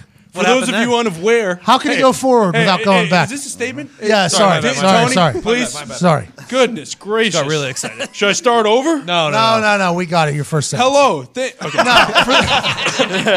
for, for those of you unaware, the Patriots lost to the Eagles on this day that will forever live in infamy. Mm-hmm. Oh, okay. This wasn't just another game, mind you, Zito. This was the Super Bowl. Oh, superb owl. As I walked off the field that day, What? I had another. I think you misread. As I walked off the field that day, I, I had a deep feeling. A feeling that reached all the way down to my plums. Balls. Tom Brady was going into another offseason of criticism. Oh. A lot of quarterbacks may care about this, but in a video released by Tom Brady on September the 5th, right before the season started, also known as the epilogue of Tom versus Time, Kissing his child. Facebook. I heard from Tom what all of New England needed to hear. What was that? And I quote, I just don't give a shit anymore. Oh. To worry about a lot of bullshit that people may say or think or feel, I really don't care anymore. That was two shits in one statement. Those are bleepable words. Dash Tom Brady. Oh. Tom Brady actually said that. Uh, Tom Brady said that. That's all I said, and I quote. And the dash. And dash Tom Brady. Now let's fast forward to September 24th. Okay. Okay. This is this year. This is the 2018 season. It's underway. Do the sound and the edit. We just Whoa. fast forward to September. We lose to Matt Patricia in the Lions, hmm. 26 to 10, as we go to a record of one and two. Fuck you, Fox. normally, Amen. normally, I wouldn't have an ounce of worry in my blood. However, however, mm-hmm. the man whose show I now address you from warned me. In late August, he said, and I do not quote this, this may be the season where the roller coaster doesn't rise after the drop. Oh Oh, powerful, that, you powerful didn't words. quote that because you said it better than the words I said. it was along the lines. I think we understand what you were trying to get. yeah, you're paraphrasing. paraphrasing. Thank you. Yeah, it was a good Vessel. paraphrase. At a rec- at a record of one and two, this statement ran through my head as we got ready for the division leading Dolphins. LOL. Disclaimer and completely unrelated. The Dolphins just beat the Bears. then, a voice of God. It was Zito's fault because of God. It's funny you just said that. Tied those both together. Zito shit in a church. Zito, what you do I uh yeah, I uh shit in a church and uh yeah, instead of a gas station? instead of a gas station. And you Because made God mad at the Bears. Yep. You did that on Sunday morning while a church service was happening. 9 a.m. Wait, yeah, why three did you hours shit in a before. church? Instead- Yeah, I was driving down back from Notre Dame and uh I was just driving. I was like, I don't want to shit in a gas station. I want to shit somewhere So else. you're too good for a gas station. Yeah, and a fast food place. So he goes directly into Jesus' house, pokes his head into the goddamn s- the serve the thing, and then goes and takes a shit, clogs the toilet, and walks out. I've been to the pub. The pub is a gas station. you live in a public food. Go ahead, you stay focused on your. You, you did you did to God what Matt Hasselbeck did to Andrew Luck. Hmm. oh, oh. I like that. You did. you not did true. it. I actually don't get that reference. When Matt Hasselbeck shit his brains out in Andrew Luck's Oh, toilet. Yep. oh mm-hmm. yes, that is what you did to God. That's a callback. It's a big callback. A couple week callback. That was pretty good. Anyways, the Bears did lose to the Dolphins. Disclaimer, yes. Then, a voice of God played over that of the man on my left. Bullshit that people may say. I really just don't care anymore. And I quote, that's from Brady still. that played in my head over this guy. After Pat said the roller coaster. Okay, yeah. We went on to beat Miami Yep, 38 to 7. I don't know if you guys remember. It was a bloodbath. it was. I took the Dolphins with the points that day. and I follow that with a game in which Patriots minus 14 and a half at plus 220 was more than a lock than Thanos killing half the planet with a snap of his fingers. Can't believe you bet Miami. I did. I did bet Miami because I said the roller coaster wouldn't rise. Yep. It wouldn't rise after that drop, but we're rising. now that game against the Finns, that was just the beginning. Oh, the tide is turning. What you saw Sunday night against Post Mahomes and the gang, that was the coming out party. The five weeks the Chiefs have at the beginning of every season always brings a smile to my face. Mm-hmm. Not because they're winning, but because we, Patriot Nation, know that the wall of Belichick will be too tall a climb for the shelf on Andy Reid's stomach. now, hold on. You know, I'm not saying we're waltzing into the playoffs just because we beat the Chiefs. Okay. Of course not. We need a strong second half to get home field. where we have the Bears and Steelers away with the Vikings coming to town to Gillette. Oh, oh. There may, Foxborough. there'll probably be a division loss in there somewhere. Miami, I don't know. Oh, now the Dolphins could possibly beat you guys. When they go to Florida, Brady, anything can Brady's happen. like seven and nine in Miami. However, It's because the same thing that got Dan Marino. It's the same thing that got Dan Marino, bro. It's that nose candy. All right, here we go. I don't know. However, Are you getting back on script? what I do know is that the Patriots aren't going anywhere. Keep saying, thinking, and feeling like they are. We really don't care anymore. Thank you, Patriots Nation. I feel like you just copied my statement to the Steelers Nation at the beginning Thank of you, the year. thank you, thank you. Copied your statement. Give me a break.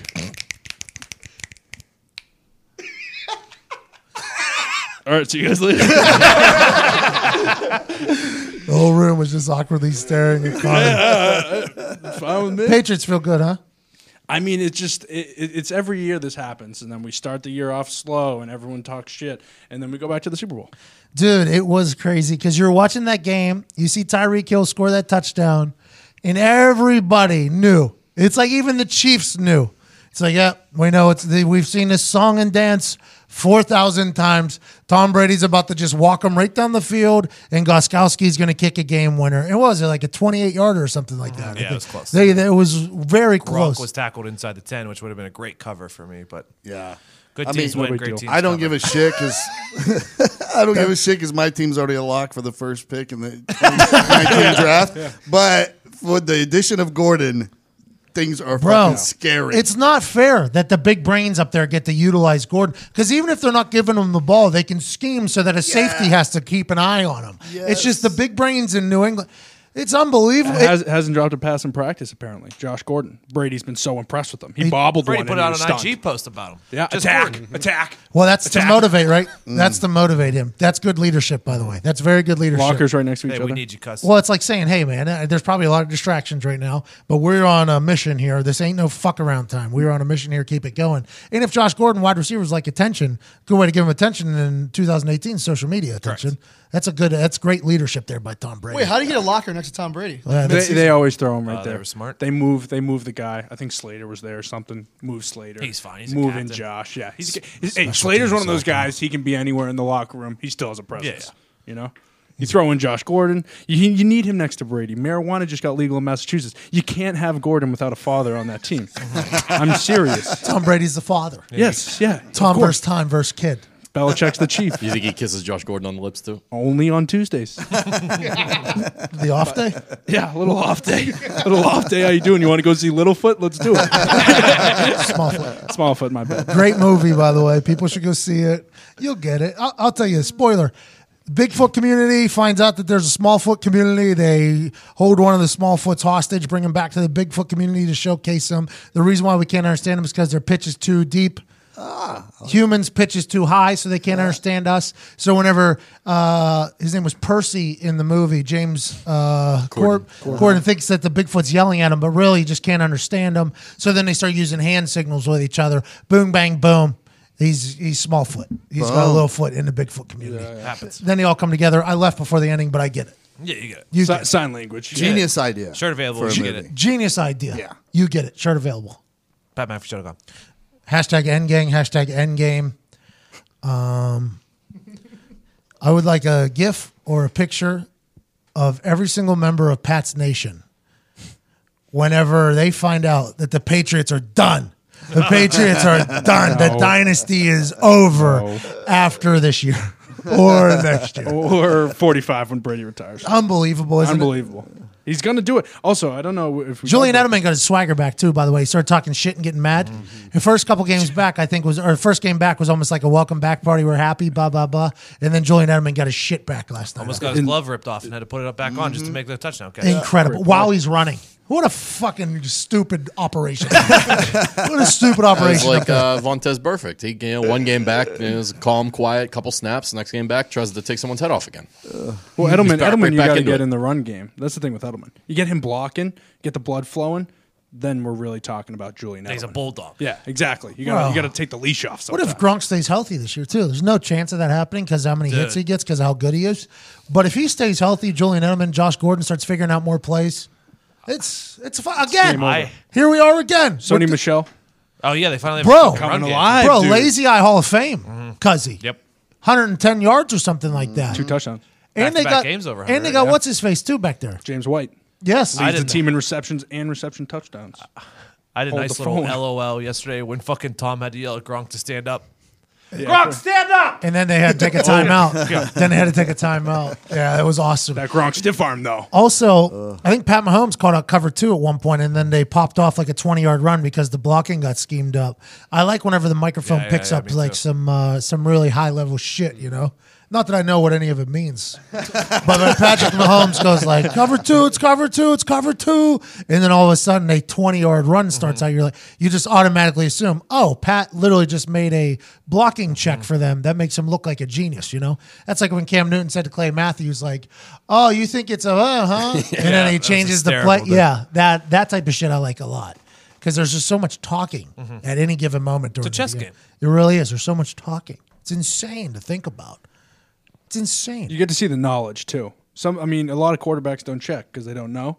And Mahomes, he's what 23, 24? he looks good. Doesn't He he? looks real good. And he has Like that photographic command. photographic memory. right? photographic So he- memory. I think he's the next one. I, I think he's the next one. I've donned it. And I think everybody has, to be honest. I'm not like going out on a limb here by saying this, but I truly believe everybody's right. This guy is the truth. And I said this earlier to Connor. I said, you give like Pat Mahomes, Sean McVay, like a brain like that. Mm-hmm. I couldn't even imagine what he'd do. And then Connor told me, he was like, no, no, no. Andy Reid is Andy's a- got a very good Yeah. much better than Sean McVay. And then we start talking about what what you say? I said the reason the Rams can do what they do is because they have a their backbone of their team. I would say is their defense. You got the best D line. You got the two probably. I wouldn't say I won't say the best cornerback duo, But great corners. but great corners. Mark Barron in the middle. He's a vet. Joyner out back. He's a Peter's vet. actually been getting fucking toasted lately, which is weird. I think Yeah. he's hurt. Collinsworth he kept was hurt, saying yeah. over and over that once, like he hasn't even figured out yet that he should be using his legs more, like he should Yeah. be running more. What is he purposely like? Is Reid told him just just to beat it into his head? You're going to be a pocket passer, think pocket he's- passer, pocket passer, bro passer. that's eh, that's every quarterback eh, they are told and it's it was kind of what was happening with Johnny Manziel. Whenever he was running and shit and they were making plays mm-hmm. it was like everybody was saying like this is not for the long haul. It's just like with RG3 mm-hmm. RG3 was offensive rookie player of the year the same year Andrew Luck broke a lot of Peyton's records in the Colts and they were like this is not for the long haul it's good but it's not for the long haul just because the sustainability of that is Right. is very low Andy But- Reid went through a little bit of it with Donovan McNabb back in the day too. Mm-hmm. That like they, they used to criticize McNabb for not running enough. yeah. Yeah, it's like But when Or he- just you know, scrambling How sometimes you see him now where he just he waits too long and then he has to end up throwing it away as he's getting hit or whatever. But when he turns that corner and, and gets that Aaron Rodgers, like as soon as he knows I got nowhere to go, boom, I'm going to run. Like, don't you think it's going to be a Yeah, it has to total? and he can slide too. By the way, big baseball player. He's more like Rogers in the way that he doesn't scramble to run; he scrambles to make a play, Yeah. and he hangs in the pack or in the pocket too because he knows his arm's so fucking strong that he has. doesn't- By the way, very very smart.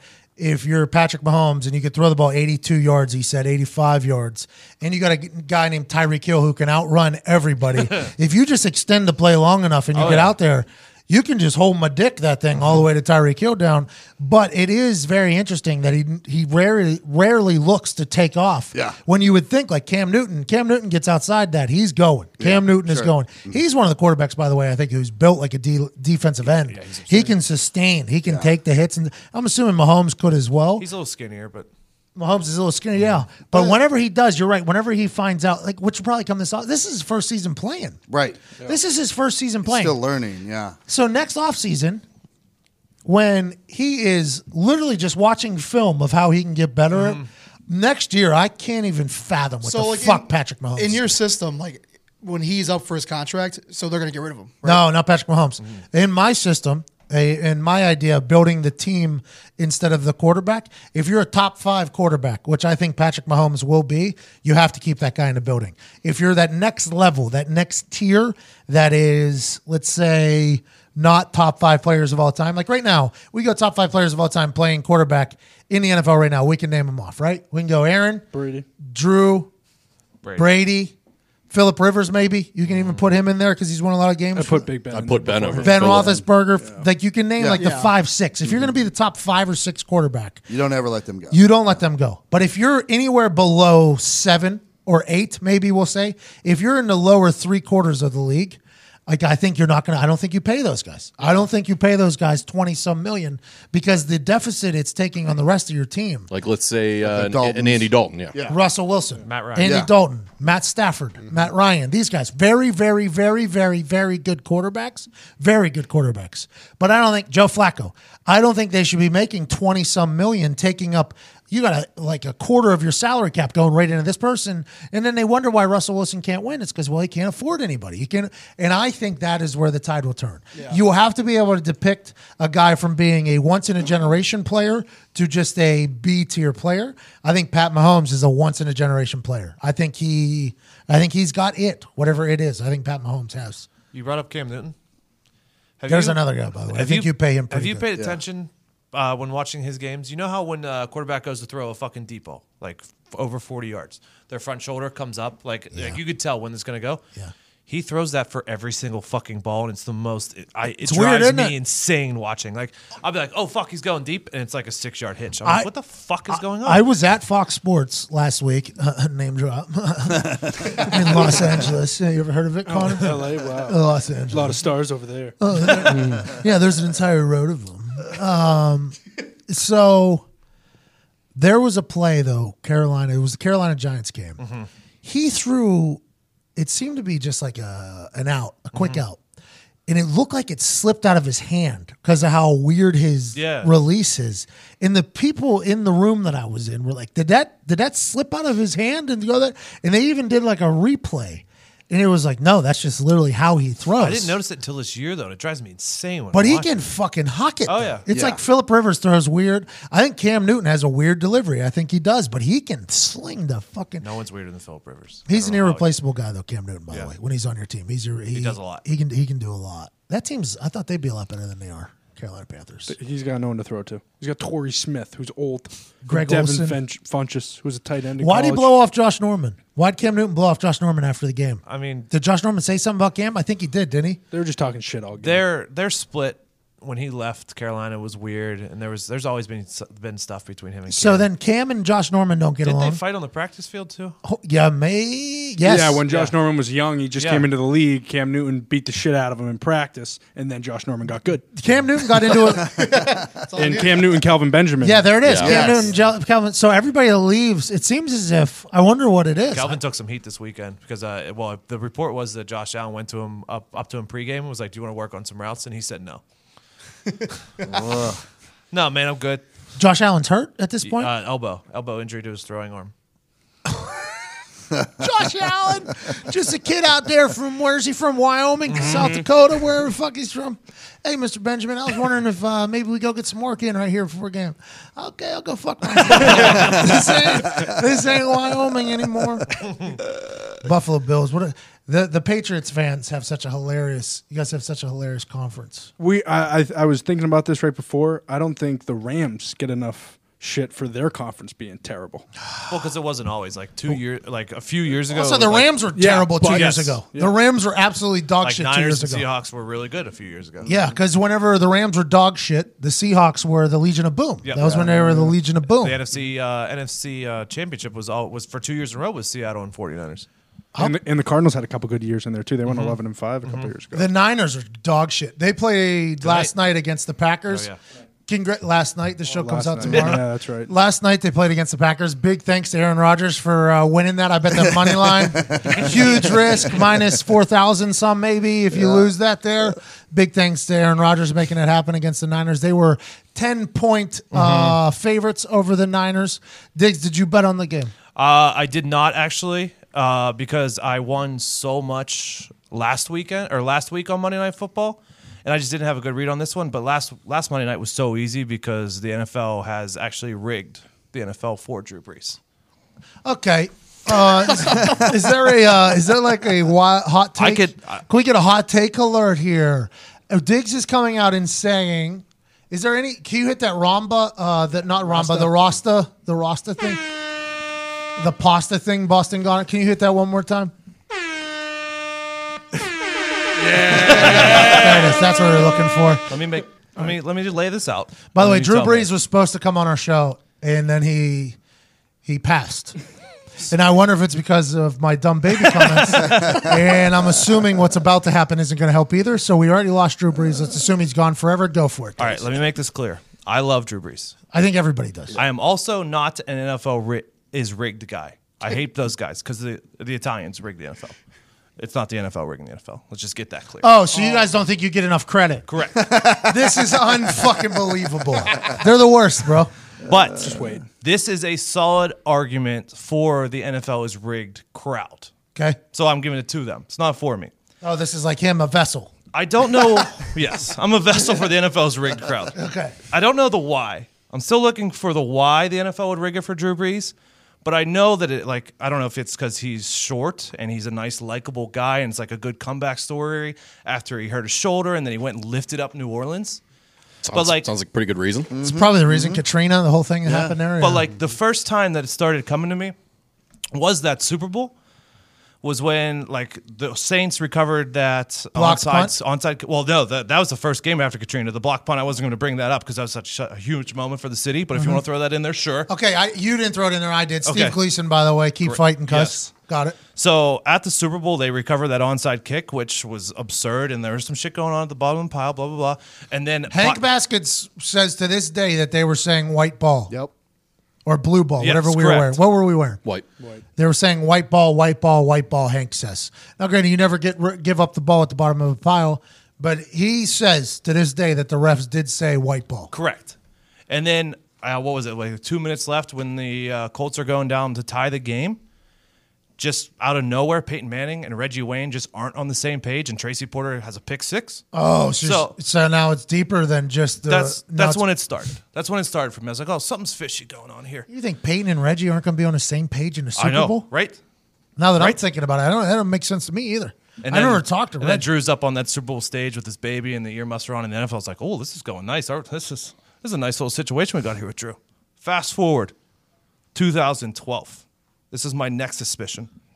He breaks the Johnny Unitas record for most games in a row with a touchdown pass. Okay, Okay. let me see, let me go here. Number one. It was a primetime game, Sunday night football. Okay, Okay. it was two against the Chargers, his old team. Okay. Devery Henderson was open by like 30 yards. it couldn't have been perfect. Huge celebration after. was blah pretty blah. quick. Uh, yeah, but like 30 yards open Sean for Payton, good to break design. a record against the Chargers prime time. It just Too just easy. all came over came together too well. Uh-huh. Fast forward last week, Monday night, he's going t- for the all-time yards record Prime time. prime time Monday Night Football, uh, and then again, again the wide receiver is wide ass open Wide open. for a touchdown. Uh, Like, And then they pull out a piece of paper. yeah, the, NFL ref pulls the out a NFL's like, piece. oh, if he's going to break the record, we might as well have him do it on a 60 yard touchdown. Give, pulls out a piece of paper. Drew's standing there celebrating for like three minutes with his teammates, takes his helmet off, no delay game, no excessive celebration. His family's on the field jumping around. It was like, again on a primetime game. It's, it's, everyone was wide open. It just, it's just something to think about. Okay, we'll think about it. I feel like the NFL hates the Saints though, Why? because of Bountygate.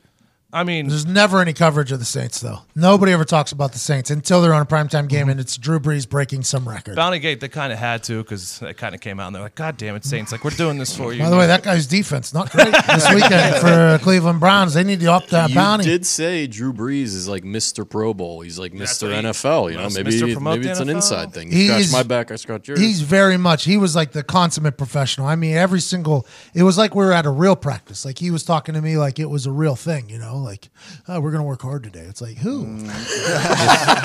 just Who's- something to think Bro, this is a Pro Bowl practice. I ain't doing you got a shit. fucking mouse in your pocket. Drew? Drew, who we talking to? Who is this? Me and you having a conversation? Are you wired? Are you talking? oh, you got a mic on? no, you, that was just a genuine. Oh, good for you, Drew. You're probably a great leader. Yeah, not me though. I'm gonna go ahead and sit over here, man. Yeah, we just got beat by the Patriots by 50. and there's this whole Deflategate thing happening. I might be in a Super Bowl to be honest next weekend, Drew. I gotta kind of get out of here. Patriots might get. What would that be called if they? uh Expelled. Forfeiture. well, I don't know. Extradited. That's not how that works. Do you remember that when that was happening? That was a Oh real, that was showing up in my extra day is not the word. Uh, that was showing up in my Twitter mentions a lot. Disqualified. Disqualified. Yeah, there it there is. you go. Disqualified. And I was I was wild to me. I was very intoxicated when those things were showing up. And I'm like, oh, look at us. Lose by 50, get to play in a Super Bowl. this is awesome. I knew it was bad because there are people who I know don't watch football asking me about it, and I was like, okay, if So this when- has reached this level, Hey, so people all over the world are talking about the So when Tom Brady comes back, he doesn't speak to anybody. By the way, he pleads the fifth to everybody and everything. No deflator text messages. Let's just uh, keep it moving. Let's move past it. By the way, players, I don't give a single fuck what you do. If you can do something and makes you better, just go ahead and do it, right? But if you get caught for doing it, now there's everybody knows there's a little bit Pay of price. Yeah, you got to pay the price or whatever. Eh, But ball things are very interesting in the NFL because everybody likes their ball different. You know, it's uh, but everybody has to play with one. Yeah, yeah. So you can, it's a it's a very interesting thing that we obviously thought got blown out of control, and he would not answer to anybody. He was not doing anything, and then he did a sit down at a local college. Do you remember this? He did a sit down at a local college. It was him and a guy talking to him, and it was his first time speaking. It was a small local college, and he was up, and there was an audience in the crowd, Mm-hmm. and I ain't never heard a group of people more behind somebody than that crowd right there. It was unbelievable. I don't think I remember this. It was his first time speaking when it all came out. The whole world was crushing Tom Brady. Everybody was like, "Oh, he's a cheater." The whole world was crushing him. Even after the Super, this was after the Super Bowl it was in the offseason. The whole world was coming down on him, and he comes and does one. His first time speaking is at this paid gig at this high or at this little college that he definitely could have turned down. I assume he could have passed on it. He said no. He gets up there, and when I heard that crowd was just 100 percent on his side, I was like, "Bro, New England's gonna ride or die with this guy no matter what." And the guy that was doing the interview with him was like tossing him like, uh, like just complete softballs. And Tom was like, "Well, I'm not going to talk about that. That's an ongoing thing." And then the crowd would lose their shit. And he's like, "Okay." Tom was like, "All right, I'm happy I did this." But it was a, it was an awesome moment up there for you New England folks. Well, after that was the Belichick Brady fiasco. Do you remember that? No. because Belichick was like, "Hey, I have no Oh, that's on him. Yeah, he was like, "I don't know. Talk to Tom." And then everyone was like, "Bill, what the fuck are you doing, buddy? I thought we were all friends on this team. they were looking for how to I thought, do your job, man. I thought everyone's supposed to do their shit." 16 years together at that point, right? Probably 16. fi 15 years together Yeah, at that point. we've only missed one Super Bowl since. No big deal. Humble brag. For 15 years. No, since since the Flake Deflategate. Oh, I'm talking about by uh, by that point, Oh, Tom yeah. and Belichick have been together 15 years Yeah. at that point. Yeah, yeah. They were about sick of each other already, and they're ah, we got a good thing here, though. Josh McDaniels almost leaving the family was a mm-hmm. wild move. A lot of people say the 15th year is that divorce year. It is. That's where they hit the they hit the rough patch and they powered through. Did they? Uh, yeah, You're Look, saying they're in they're in a good patch right now? right now, Yeah. Bill Belichick and Tom Brady. Yeah. Oh yeah. I bet Belichick's kissing his kids on the forehead, almost lips. No one else gets it. No, no one else. You think so? Yeah, oh yeah. I think I think the Pats are golden right now. And I said this to you before when they were doing the fun offensive lineman punt return shit. I was like, oh, Belichick's having a little Good old fun. time. Yeah, you guys said No. that. No, every No, we Patriot don't. guy was telling me like, oh, that happens all the time. Happens all the time. I'm just going strictly off of the Minnesota Timberwolves game, where I saw with my own two eyes Bill Belichick acting like a regular fucking Yep. human, and it was wild to me. And what they do, lost the Super What was that night before? Yeah. Two, nights, nights before. Two nights before, he's acting like a regular ass human. That ain't the Belichick I know. Should have been in there watching film.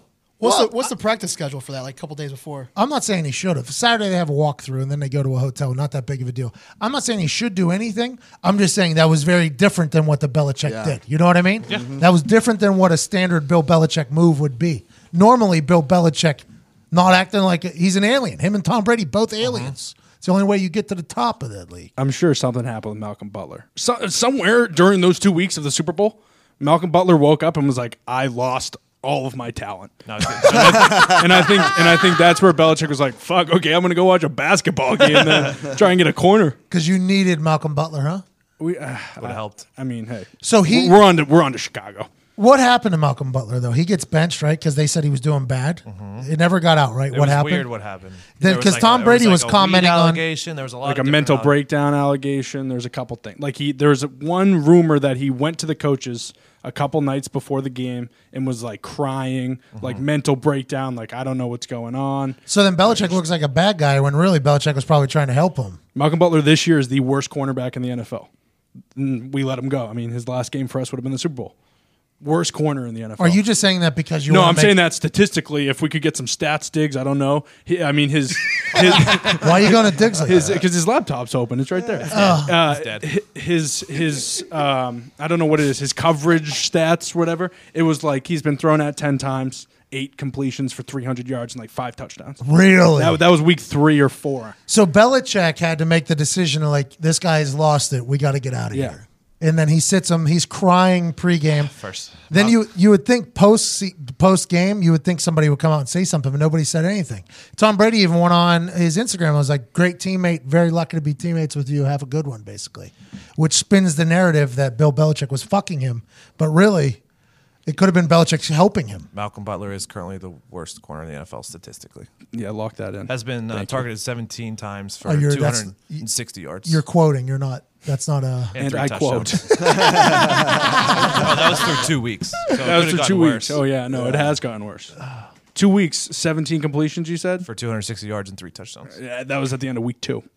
That that's Malcolm Butler. So imagine if we play Butler in that Super Bowl, he does his whole little "I lost my like Mike shoes, I can't play anymore," and then and then and then who's Belich? Belichick's probably coaching fucking Indianapolis this year if he, play- if he plays Malcolm Butler. So No, I, I'm going down with the ship. I don't care if Belichick and Brady ride us into. Well, you kind of have to oh because of all the fun you've had. You have to go down. With Yeah, it. yeah. It's like if this is the greatest cruise of all time, Yeah. let's at least ride the cruise for another until it goes all the way down. That's basically what you're doing.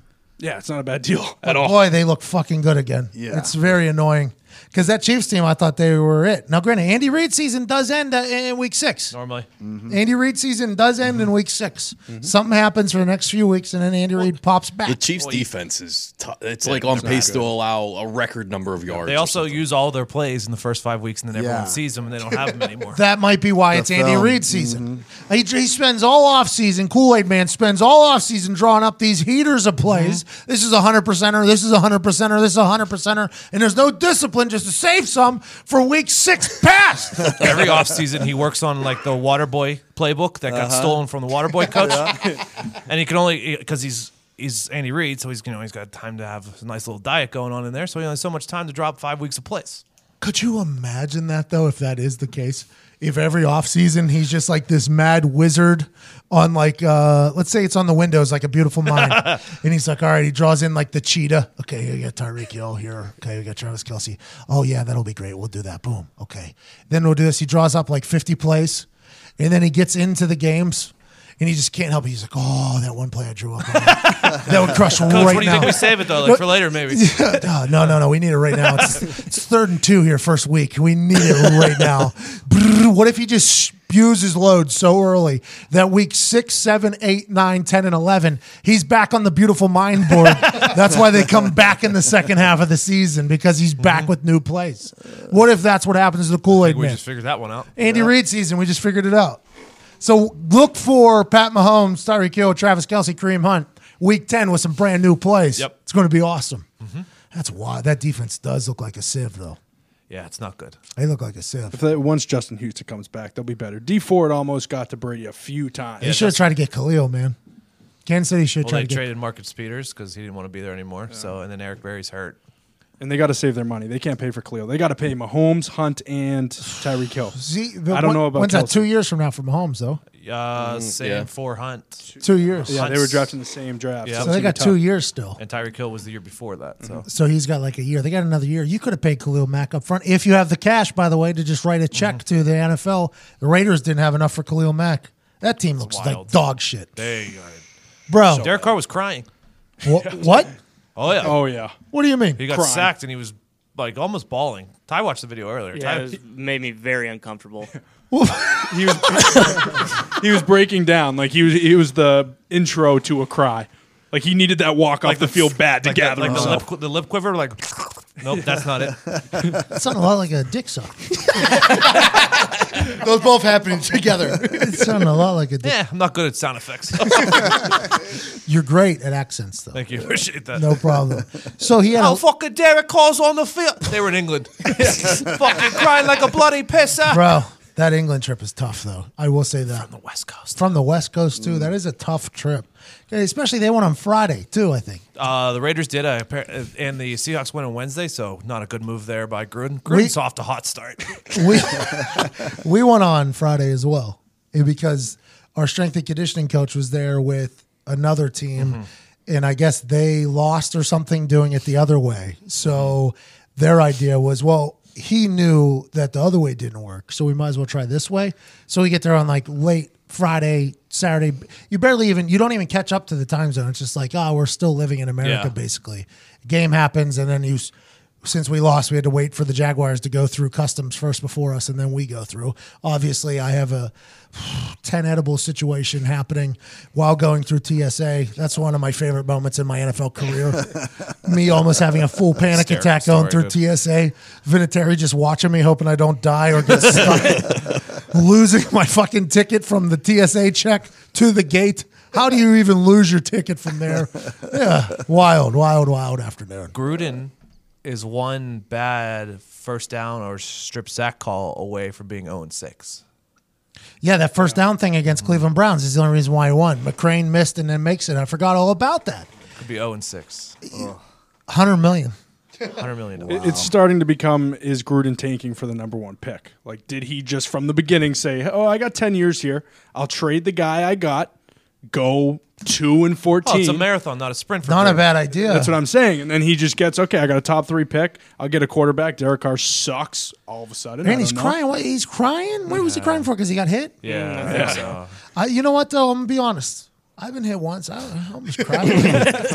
I can't judge He judge was him. taking a beating all game, too. I can't judge him, man. I cried too. Mariota got sacked eleven times and he Yeah. wasn't crying. so- Bro, the Ravens picking up 11. s- The, the Raiders are bad. We, we all know that. Very bad. But they're bad on purpose, you're saying. Yeah, I think. I mean, for Okay, we'll get Gruden, rid of Crabtree. We're bringing a white guy. How do we get worse? Let's uh trade our best player. Khalil Mack. Ah, he's just ninety dollars. It's a lot of guaranteed money, man. While he's sitting on a hundred million guaranteed. What a fucking lunatic! But in three years, if they're really good, all of a sudden, People will be like, "Wow, oh, these guys a genius. What a You move. Remember what they were when Gruden got there? His first year, they were two and I- fourteen. I hope not, because I don't want to see teams start tanking like in the NBA. Well, the Colts did, I guess. I was on a team that did, and I wish they would give me a heads up. We were doing that. I fucking just almost broke the most punt record for the year. I was not prepared for it. But Mathis says that there were some calls. Not Mathis. Yeah, I think it was Mathis. Ah, I don't remember if it was Mathis or somebody else. But it was somebody on the defense said there was like a third and one or something. Uh huh.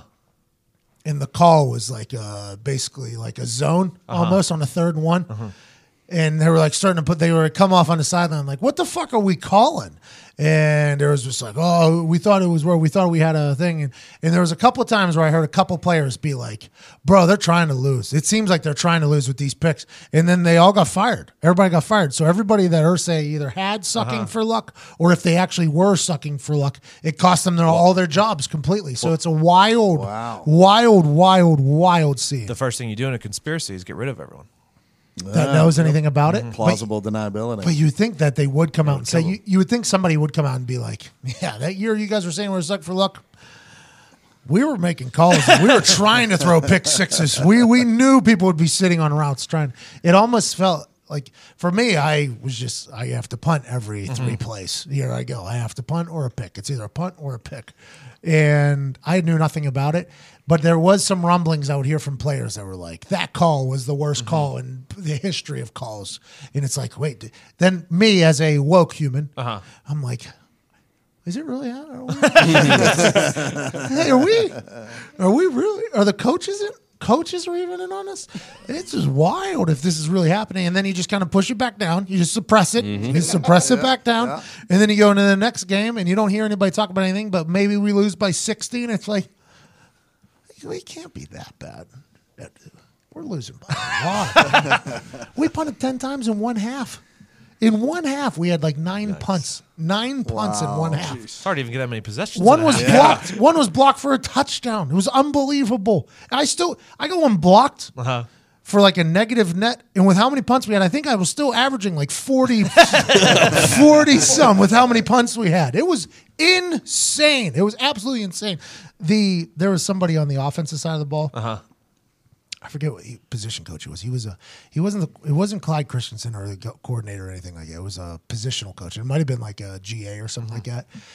And I was practicing and I needed the whole field because I was I was hitting the ball very far that day. And it was like week seven or week eight or something like that.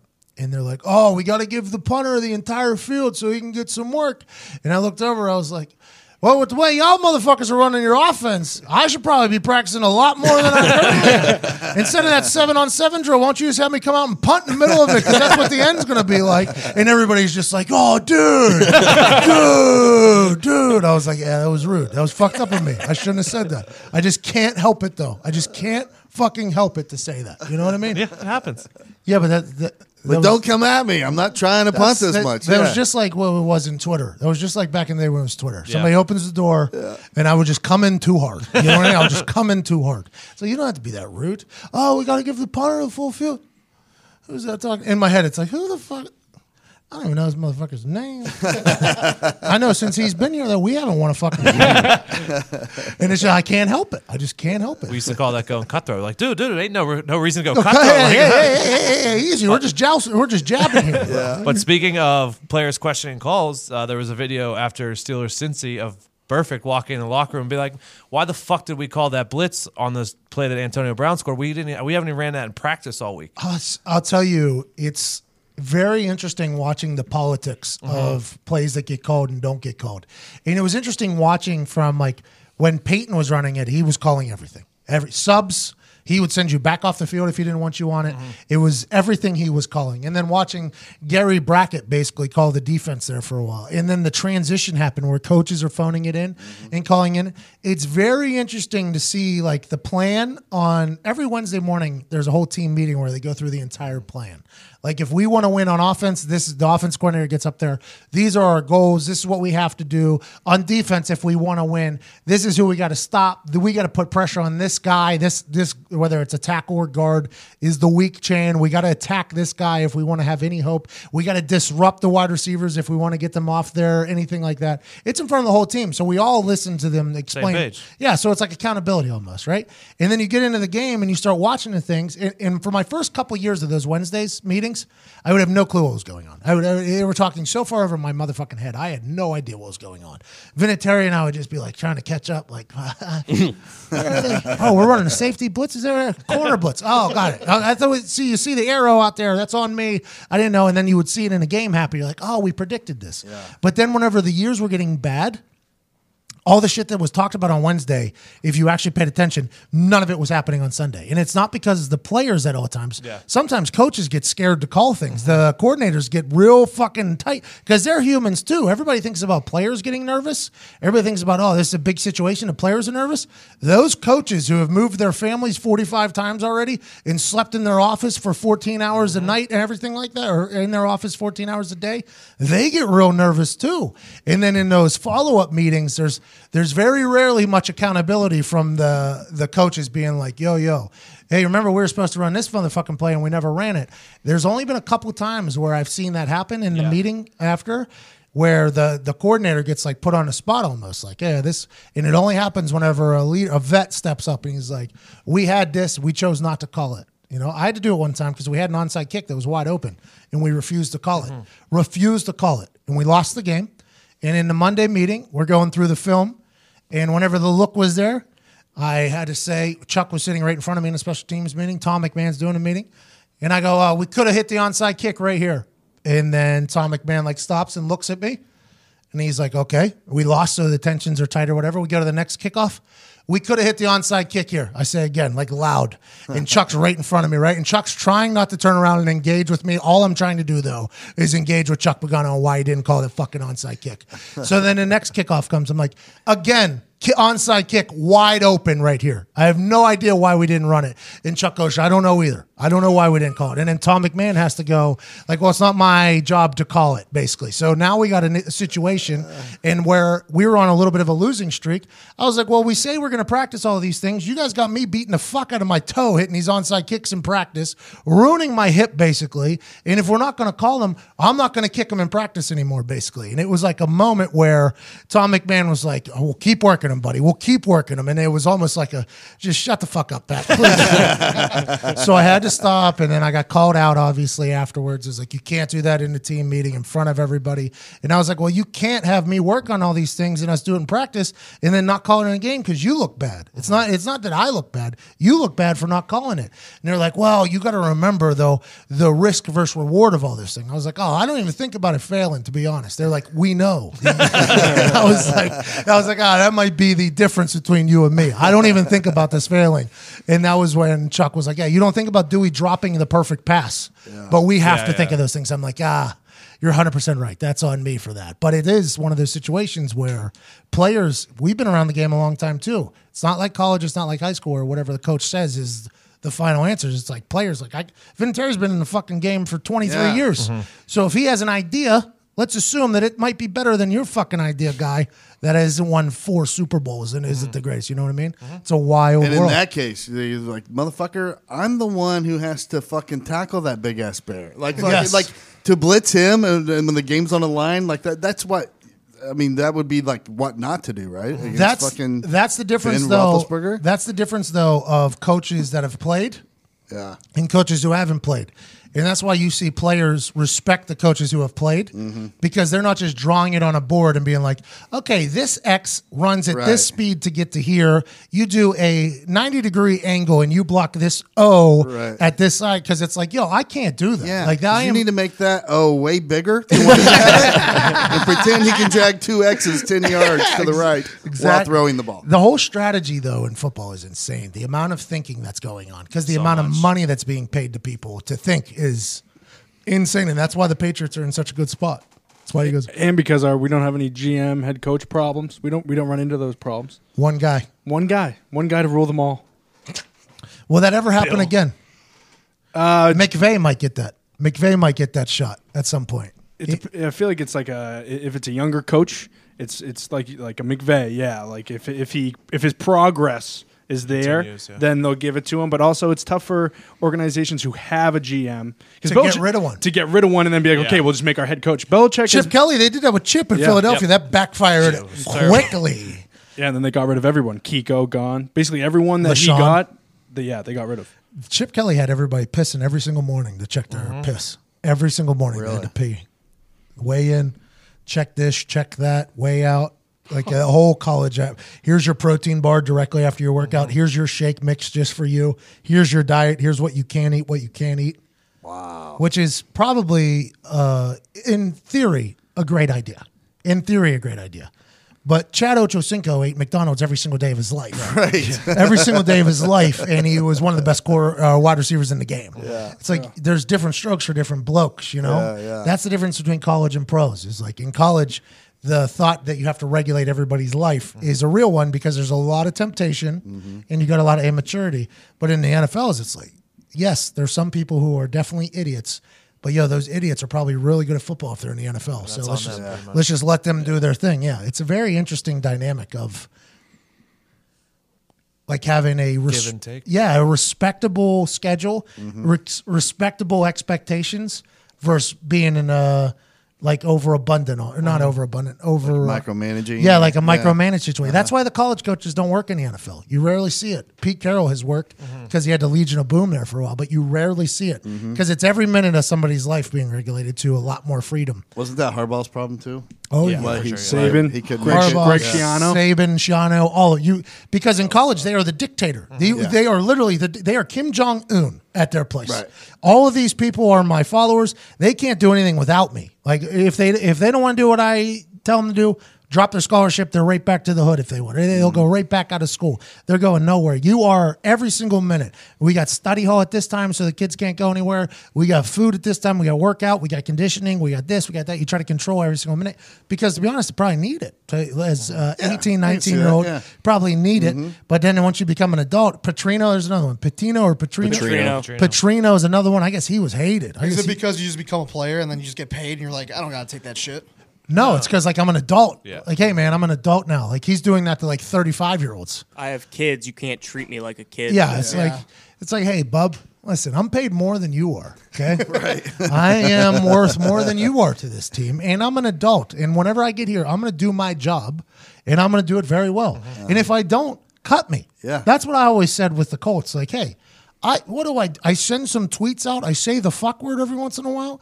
If I don't do my job well, cut me. Then I Mm-hmm. don't care. But if I'm doing my job great, just leave me the fuck alone. Yeah. this is our work. This isn't like this is work. That's what this is. When you know you're really good and then Oh, it's some other nice. team's going to grab you up right away, that's has to be like so liberating. Oh, it's very nice.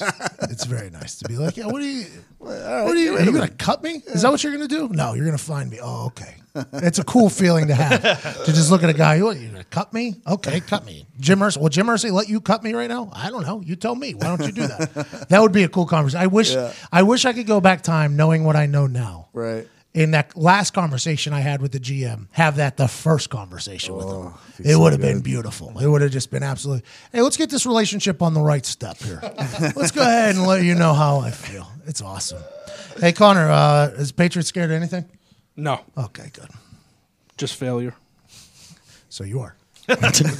Maybe, maybe a little losing in there. Hey, it's not like I want to go back to the Super Bowl and lose. Okay, it's tough. It takes a toll. Been through three of them already. In a short It period. must of time. suck to be a fan and that be your fears. I'm afraid we might lose in the Super Bowl. Super Bowl. Yeah. Hey, right now, I'm just you know I still have the World Series on my mind still, so there's a lot of things going for me. All right, I want to hit a couple things here before we get out of here. Uh, the Cowboys fucked me. Yeah, they mm-hmm. did. Cowboy I had a five game parlay going, Patty parlay. I talked about it earlier with my bookie, Patty parlay. I had five game, five bet going. All of a sudden, the Cowboys become a juggernaut on offense. They score 40 points alone, bust the game over in half. And my parlay, 16 to 1 parlay, I was about to win. 16 to 1. Mm. $250, a $4,000 parlay because Dak Prescott and Zeke and Conor McGregor and Jerry Jones decided to thump the Jacksonville Jaguars out of nowhere. By the way, that came out of nowhere. Jalen Ramsey, tough post game interview. It was. Did you uh, at least bet all five of those by themselves as well? No, of course not. Of course not. That's tough. Conor McGregor, proper 12. Get the fuck out of here. Can I get a heads up? Can I get a heads up whenever he's showing up? Can I get a fucking heads up that he's walking in there giving a pregame speech? Shot putting a football in the middle of the field. I saw him wearing a cowboy hat. Pretty awesome look for him. Pretty he, awesome. he can do look whatever for he him. wants. Conor mm-hmm. McGregor can do it. He just lost. Incredible suit. He just mm-hmm. lost. He lost his fight. Yep. But And- he won in life. He's, So he's, it is- he's yeah. getting That was the proper standing call. ovations from the Cowboys. Getting standing ovations. Can do whatever he wants because he because he has so much swagger. It's unbelievable. Yeah. That suit was fucking phenomenal. Apparently, he wants to fight in Jerry World. Yeah, he said that. Mm-hmm. He said put the octagon in here or whatever. And Khabib wants to fight Mayweather. Apparently now. What are you going to get? Are you going to get fucking? Uh, it would be on the big screen, I guess. Oh, When you're there, it's hard not to just watch the big screen. Mm-hmm. I was a jumbotron watcher as a punter on the field. I would watch the jumbotron instead of the field in front Yeah, of yeah. me because it's just a much better view. Mm-hmm. But when you're at Jerry World, you're on the sideline. It's hard not to look straight up at the jumbotron because it's like 4K. Mm-hmm. it's the size of the football. It's a it's a 60 yard HD. Does your neck hurt after staring at it down? No, but if you look at any photos of anybody there, you'll see them all just looking straight up. That's the way it is. It's very hard not to because it's so damn. So you could do a fight there Yeah. because everybody in the building's watching on the jumbotron, anyways. That'd be awesome. It would be awesome. That'd be a hell of a payday for old Conor McGregor. would. What was it? hundred thousand? Yep. Yeah, he'd pack it out. Hundred thousand people? Plus pay per view. You think Conor McGregor would get hundred thousand people there? I bet he would. Ah, yeah. for sure, no doubt. Because if he if it does happen, it's going to be Kh- Khabib McGregor or Habib, however you fuck you say it. Don't disrespect McGregor. his name, Yeah, country, dude, it's fucked up. religion. That's anything. fucked up, man. I'm I, I'm just Khabib. saying, however you He'll say come it, play the drums on your face, dude. Yeah, yeah, but you just said I'd it. like to see it. I'd like to see it too. I think a lot of people would like to see it after I a little beat that statement. Conor I'd be down if it's in fucking Cowboy Stadium. Yeah, I'll fight. I'm sure. Same. Uh, you think Khabib McGregor too would sell hundred thousand tickets? No. no way. I bet he after could. that, after Or a that, chance of a fight, No. seeing a fight After after, that- the game. At I big know. stadiums like that, they don't do that. Canelo and who- It'd be even Triple more G, because it'd fill up the field too. So it's like one hundred That's what twenty I'm saying. thousand. They do that. They're not going to sell tickets all the way at the top. I don't think. What's like, the, what's the highest? Uh, what's the biggest uh, venue they've done so far? I don't know, but hundred thousand tickets is a lot of fucking tickets. Uh, That's a lot of tickets. Yeah. But he's the king of promotion. I mean, he's not going to do that if he doesn't think he can sell it. Why it would have to be the right guy that he's fighting against. And I don't know if it would be Khabib because he's already lost. So I, I don't know if the interest is maybe there if for him enough and people. Floyd box again. He and Diaz, maybe. yeah, that'd be a good See, one I'd too. rather watch Khabib ver- and, and Conor McGregor versus. too. I would Yeah. too, but I could see a Then lot of people who would be I wouldn't off. by it. mind watching Khabib Conor again. I would. With stipulations. No, no going to the ground. Yeah. Yeah, no shit. Yeah. So for No UFC bears. record, fifty six thousand two hundred fourteen is the record. what is it? Fifty six thousand two hundred fourteen. I'm saying, dude, 100,000 tickets is a lot of was it? fucking tickets, man. It was Holly Holmes and Ronda Rousey. which was also the McGregor fight. You'd have to fly over fought half that of night, Ireland, too. Yeah, yeah. maybe all of Ireland. We're taking Dublin. This 100,000 tickets is a lot of tickets. Yeah, I think I they could do agree, it. but I still think he could do it. Yeah. he's got a sure. shot. That is so much money. Jerry Jones plus Conor McGregor, hundred thousand people in there, easy. Promoting it Yeah. out of nowhere. Dana Easy. White, too. Dana White. Yeah. Probably, you Joe probably Rogan. get WWE in there, too. You bring Brock Lesnar in. You get Brock paired Lesnar, See, that's something what like they that. would do. Conor McGregor. Yeah. You get Brock Lesnar in there with Conor McGregor. Fighting DC or something. Yes. Yeah. Yeah. Then you have a potential, and Jon Jones. If John John, Jones. Jones, Yeah. can, you get that's like a super card, right? yeah. That's what they would do. Hundred, Yeah. would they? Do we know if they're smart enough to do that? We could call them. Seems We like we talk to just gave them the idea. WrestleMania, bro. That's what you do. So you do Jon Jones fighting somebody, Brock Lesnar fighting somebody, and Conor McGregor fighting somebody. You do it in Jerry World, 100,000 tickets probably would be sold to that. Mm-hmm. Yeah. I mean, Brock Lesnar sells out arenas still just wrestling, mm-hmm. let alone fighting some human again. Yeah, that would probably do it. It wouldn't just be, couldn't just be Conor, I don't think. No. No. Conor's an animal. Yeah. Conor is quite a draw, but you add in Jon Jones and can Jon Jones and Brock Lesnar fight? Uh, yeah. Yeah. If yeah, John fi- can, super if fight. Jon Jones can fight heavyweight. He probably walks around at like 230, I would guess. Yeah. He could put on weight easily a too. better He's, got, he's a 230, massive. He frame. wants to. He said he said in the Yeah. past that he wants to fight Brock Yeah. Lesnar. So So br- that would be a fight just like Khabib, just like Mitrione and Bader, right? Brett Lesnar would just take down Jon Jones. Mm, I don't. uh, I think John would put it. John to. Jones' takedown defense is very good, Yeah. and he's so he's Yo. so long. Jon Jones used to just toy with people. Yeah. He was so good until all of his troubles. He's- what was that, years ago? He's fighting again in December, his first fight back. They're saying he snitched on somebody. That's how he got his. Uh, That's what they're saying. They say he Got a he's light sentence. got a lighter sentence. 'Cause Whatever snitched on gets him somebody. back. But he used to dominate folks. Yeah. He was the future. He was the one. And then all this shit started happening. He started acting like getting caught up in a bunch of bullshit. Mm-hmm. a lot, lot of Dan Marino stuff. I mean, he has like high level college wrestling. So he, Yeah. yeah, he, he like it's a different animal. Where Matt Mitrione just never wrestled. Bro. Yeah.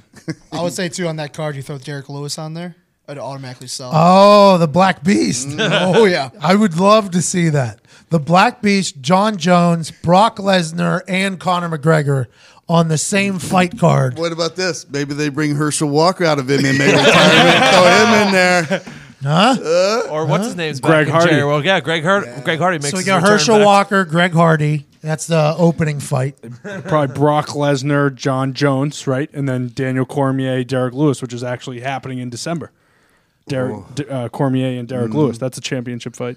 Yeah, but I Same think time Brock Lesnar, uh, Jon Jones would be after that fight. Yeah, that'd be the co-main event. In my head, that would be after that fight. Probably a bigger One of them need draw a than belt. even Conor and. Khabib. I think so. Yeah. Yeah. Yeah. Jon Jones returning is huge. It is. I hope I he forgot stays how in for good a he while. was. He I was the for- best. He's like no one is ever like even as good as Conor is. Like Jon Jones is the best guy in any weight class to ever have. fought Do you in UFC. remember in Baltimore when he came out to the Ray Lewis intro? Oh, I was there for it. I was actually there for it. And he did the Ray Lewis intro in Baltimore and he came out and he just fucked with the guy for like three rounds. But whenever the intro started and he was on the Jumbotron, his brother Art was on the Ravens at the time. It was the roof almost got blown off of that mm. place. And I was like, oh, here's this is the guy for this is the guy for UFC. And he was literally toying with a guy. He was toying with him. He it was very obvious that at any moment he could have ended the fight. He was just fucking with the guy. He would do that straight arm and then elbow right to the guy's face and then right back. Yeah. Like you're playing with a child almost, yeah. just like bouncing off his head and an elbow to the face. And I remember thinking, this guy is the guy. And then bang, disappears. What is that? Like that's probably Two three- years almost, two three years. And Yeah. that and that was uh, Stephan, um, uh, the guy that beat the fight in the first Ultimate Fighter. But Oh, Bonnar? Stephan Bonnar, and Stephan Bonnar at that time was no joke, and he was playing around with fucking him like a- with him. Yeah, yeah. I That would be awesome if the Cowboys, if that happened there. That'd be great. All right, a couple other things. Um, Brock and Chip, Miami, it's happening. Yep. Can't. I couldn't be happier. You love that. Just, I just couldn't be happier. I'm nervous. It's- Uh, one thing I'm scared of, Brock.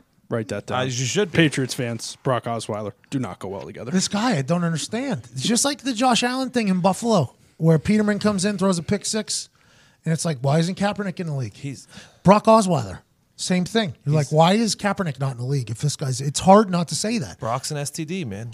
you think you got rid of him, but then he comes flaring back up. Like we were talking about Andy Reid season, but Bro, like broccoli season is going to be great. He Brocktober, he pissed off. Broccoli season. That's what he said. No, I said Brocktober. He said Mm, broccoli. no, you said broccoli season. kind of like broccoli. I think more. it's National Take a Hike Day. I, hon- I honestly believe it's National Take a Hike. It can't be. I think it is. It was last week. no, no, no. It's coming up. I said. It's coming. I think it's today. See you later. Take a nice little broccoli hike. Uh, take your holster. Take your with you. holster. I'll see you later. Do a lap. Just one little hot lap. Um, Is Brock just like the most amazing quarterback in practice? Is that why he stays I have no around idea. so long? Fuck knows. I have man. no clue. I honestly have no. It's like Peterman. What does Peterman do? I have no. I have no idea how this guy remains in there. U.S. retail icon Sears files for bankruptcy. It's a real shame. It's tough. Yeah, it's uh, end of an era. I used to go get my uh, pictures taken there. That a boy. A little family photo. Yeah, yeah. Good pose with the block.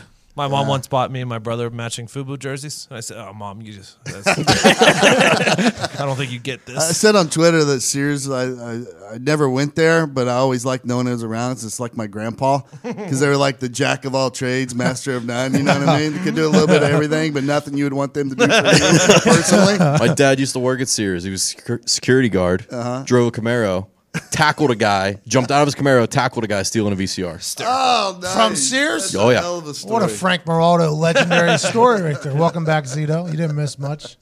Broccoli. that was tough to listen to. Yeah. Uh, Sears, Sears like the man place. Yeah. You go Yeah. there, you feel like a man. I feel like I always feel like Tim Allen. It was a cool place to walk around. Yeah, yeah. But I never know what any of it does. Yeah, and it was interesting too because the death of them was Lowe's and Best Buy and all that because it was like Yeah, a yeah. watered down version of Lowe's, mm-hmm. watered down version of Best Buy, mm-hmm. but it was all in one place. I guess was their thing. Oh. Sam's Club, all that shit. Yeah, Uh, Ariana Grande and Pete Davidson have split up. That's too bad. Mm. That's too What does bad. he do with all his tattoos? Wait, what? Just gets new ones. He has like seven of them of her. You you never would have guessed they were going to break up. Didn't seem like that one was rushed at all. Didn't Nah. seem like there was no decision making happening at all during that whole thing. Didn't seem like that was a. I mean, somebody tweeted it out because Ariana Grande was getting crushed for this, just like Yep. she was with me. She had a terrorist attack at one of her concerts. Mm-hmm. Her ex boyfriend dies of OD, and she's currently breaking up an engagement. She's had a rough time. Ariana Grande is on a code red right now. Yeah. It is it is it's a wild world she's living in. like she had some kind of wake up call. It was like, oh, what am I doing? No, no, Pete Davidson, no. Yeah, yeah. You think that's what it was? Yeah, she had some kind of uh, things got better in her life real quick, and she was like, hmm. I think maybe she just realized what she was doing there. She was like, ah, Mac just died. I had a terrorist attack at my one concert. now I'm dating this guy with butthole eyes. Yeah, maybe she just looked at a picture of those two and we're just like, what the fuck am I doing? yeah, something woke her up. You think something what was it? something in her group? You think it was something in her group? You're saying it was something that she got rid of. Yeah, because otherwise, how do you keep doing that in the mo? How do you keep waking up every day thinking, ah, this is the guy I should be with? This is shot. this is shot after shot at Pete Davidson. By the way, I don't know if he deserves this. This is probably what's happening across all channels at the moment right now. Nobody feels bad for Pete Davidson at the moment. Everybody's like, good for Ariana finally figuring it out. But what if this was all just set up by their agents? That's mm. what I think. Yeah, mm. for sure. This is all set up by their agents, just like what happened with uh, Taylor Swift and all her relationships before. Now she's mega Great albums right after. mega star. But what if this is all set up by their agents to both get them both a little bit more pub? Mm-hmm. Ariana Grande definitely a big superstar before then, but she's got every move she made with Pete Davidson was in the news, in the mm-hmm. tabloids, mm-hmm. everything like that. It feels as if there's a potential chance that this could have been set up by agents, and if that's the case. Then they, they both won, I think, because it was quite a talking point for the whole thing. And that could have been like hook her up with more of like an American sweetheart, up and comer guy. Is that what you're thinking? Get her like an past- image type thing. I think everybody knew her as Mac. Ariana Grande was obviously a big Yeah. name, but she was known as Mac Miller's girlfriend too for a while there. Mm-hmm. For a Big lot, Sean. to a lot of people, mm-hmm. Big Sean as well. Mm-hmm. So this was like, a, oh, here we go. It's a whole new chapter. She's with a new guy. She's doing new things. She's got new music out. Boom, boom, boom, boom, boom. It's like an agent move move almost. It feels like it's almost an agent move. And then maybe they hung out and they did enjoy each other. They're like, yeah, this is cool. Let's keep doing it. And then the agent's like, how about you guys get engaged? It's not that big of a deal. It won't really happen. Because they were doing all that little shit. Mm-hmm. Remember it all? It was like mm-hmm. Pete Davidson gave her like the ring that is They were gra- awfully is- public about it. Yeah, his Yeah. dad gave her then the tattoo and then all that. It was very, it all seemed very choreographed to me. But I'd love to pile on, but it's lasted longer than anything I got going on. So. Yeah, it's like good for him. I, I guess I don't feel sorry for him because hey, good for you. Yeah. You were there. Goldman Sachs new CEO David Solomon also moonlights as a top charting DJ, aka DJ D Soul. Mm-hmm. Is that real, Ty? That's that is very real. The top guy at Goldman Sachs. This own it's its own little money market where they just print money for themselves. They are the wolves of Wall Street. Goldman Sachs is their own Wall Street. Mm-hmm. There's stories where if you just get a job at Goldman Sachs, you're going to be rich forever. It's just mm-hmm. if you get in the door at Goldman Sachs, you're printing your own money. The guy who is in charge now, whenever the, they finally leave the uh, the wool the the bull the, the stock, Yep. he goes puts on a headphones and fucking presses play in front of a group of people at a nightclub that are all on drugs. Uh, the video I saw, he was like fucking spinning big time. So I don't know. DJ D Soul, cuz Yeah. Does he have anything on Spotify? DJ D Soul have anything on Spotify? I assume he was just at like one of these DJ parties one time, and he had so much money, so he's just like, "Oh, I want to do that." And when you have that much money, you just get all the equipment, and then you could also pay to be- get into these places, and then you become popular because as a DJ, you just, Just- press play. It was like reference- Pat when he saw a guy do a backflip on a dirt bike. Yep, that's exactly what it was. I want to do that. I almost did it with DJs. See? I almost did it with DJs. it's DJ shiny head helmet thing. DJ shiny helmet thing. What was it? DJ shiny head thing. I wanted to do it. I still want to do it. I still want to do Really it. good. DJ shiny head thing. I really want to do it bad. Fucking Waka Flocka. I don't know how much money he made at that house. That was incredible. Dude was just screaming up there while pressing play, and then they took a minute video of him acting like a DJ, and then he was back just screaming, and then he left, and then he had another gig. He had another gig. It was DJ Waka Flocka. Wasn't even playing his own music. Was Probably playing made fifty grand. no, no oh, pro- just bouncing around, and then the video was him DJ pressing play, da, da, da, da, and then he bounced around. I'm like Waka Flocka is a genius. This guy is an absolute genius. DJ Shiny. Head. Who was the DJ who was here last week? Did something at the Motor Speedway at like 8 p.m., so it's like 5 p.m. Pacific in Vegas, and then flew to Vegas and did their normal Vegas show at night. That's absurd. DJ Shiny Head thing needs to happen. needs to happen. DJ D Soul, good for this guy. Top of the two worlds. Mm-hmm. Not bad. They we had a whole plan for DJ Shiny Head thing. We are gonna take photos at a one club, just put me in there, do one photo, and it was like, yeah, I just got back from a Europe tour. Nobody would be able to follow that. No. Nobody would know. Buy some Twitter followers, put up some pictures. Just got done with the Europe tour coming to uh, America. Who wants to book me? Dumb promoters would be like, oh, yeah, we got this new guy, DJ Shiny Head. He's coming into town. He's a big party. And all he would have to do is just literally press play. If the computer freezes, I'm fucked. Completely fucked. completely, completely screwed. But just press play, and we would have documented the whole thing. And we were going to make an entire documentary about how this whole DJ thing is wild. It's a wild. I would have actual DJs make my playlist. We We would still give. should. We would give them credit in the both in life and in the documentary, and then I would just be pressing play with a shiny helmet on. I think you should. What would be your go-to yell? I don't know yet. It has to be something remarkable. I was thinking about having an auto tuner on the helmet. Oh, oh that's close. So as I come out, like I speak, like not Darth Vader, Yeah, Darth yeah, Vader yeah. or Bane, but I definitely have a distinct voice coming out of the DJ Shiny helmet thing. Because then you can talk. A lot of these guys have the problem they can't talk. Exactly, exactly. I seen one of them guys that wears a helmet, put it on to somebody else to go to a photo shoot. That's a good move. I can't wait to send Nick into all these DJ Shiny helmet things. They tried that at. Chuck E. Cheese. That didn't last long. Ah, that's awesome. Red Sox even up series with the Astros in the American League Championship Series, heading back to Houston, tied one-one. Boston just wins, man. That's why whenever they say tell tell the Boston fans to be classy after that whole thing, like they're just they're very arrogant fans, as they should be. There's a lot to celebrate. The Patriots came out and banned that guy who threw the beer from Gillette forever. Very classy move, but for me, that's what makes Gillette Gillette. Correct. For me, that I enjoy the massholes being there. That's the home field advantage. Whenever they're motherfucking Adam Vinatieri who won them Super Bowls, like that's what makes Foxborough. Mm. That's what I enjoy. So the middle fingers, I, the fact that anybody was upset about the middle fingers, like those people need to stop. I don't think they watch football. They just saw it on the internet and were upset about Yeah. it. You got people like literally, like attacking other humans out mm-hmm. there. I mean, it's it's a, a middle finger flying here and there. It's for the kids. Well, Pick our battles here. don't tell the kids what it means, and they'll never worry about it. You know, if the kid doesn't know that that middle finger means "fuck you," he could possibly mean Tyreek Hill's number one. You, you teach your kids better, you know, and then we'll handle that. The beer tossing thing, very aggressive, but I don't mm-hmm. think you'll hear Tyreek Hill bitch about it. You're number one. Oh yeah, yeah. Little when little Atlas comes out, be like, yeah, because that means number one. Go ahead and give it to your teacher. Apparently, uh, right. I guess right before the show started, someone said that the NFL and NFLPA is trying to sue that fan. Yeah, Tyreek Hill come and uh, the, the other dude are going after him. I don't know. his Really? name. Well, oh, Drew Hill's- Rosenhaus. Rosenhaus. Yeah, Tyreek Hill is not happy about. it. Rosenhaus and Tyreek Hill want to prosecute. See, that's the difference. If I'm Tyreek Hill, I want that story. Bro, 'Cause, that uh, shirt- Eventually, somebody's going to interview me on some show, and I want that story. Bro, it's him, Steve Austining. Yeah. Uh, Steve Austin did that every night of his life, every Monday night of his life. But it sucks. You have somebody spit on you. That could be potential backwash. That whole thing. I can understand why you're mad. but man, that's just an awesome moment. I think for Tyreek Hill, that's an awesome moment. Granted, I didn't get beer tossed in my face after scoring a touchdown. You have before. I have not in scoring touchdowns. Usually winning dance offs. we all have. But I, for me, that's a towel, right? Just keep it moving. Yeah, yeah, yeah. I don't know. I don't know how I feel about it. Tyreek Hill wouldn't last a day in Fenway Park. I'll say. You fucking Red Sox fan. hashtag Endgang. Hashtag Endgame. Um, hmm. We already gave like three of them. Yeah, we did.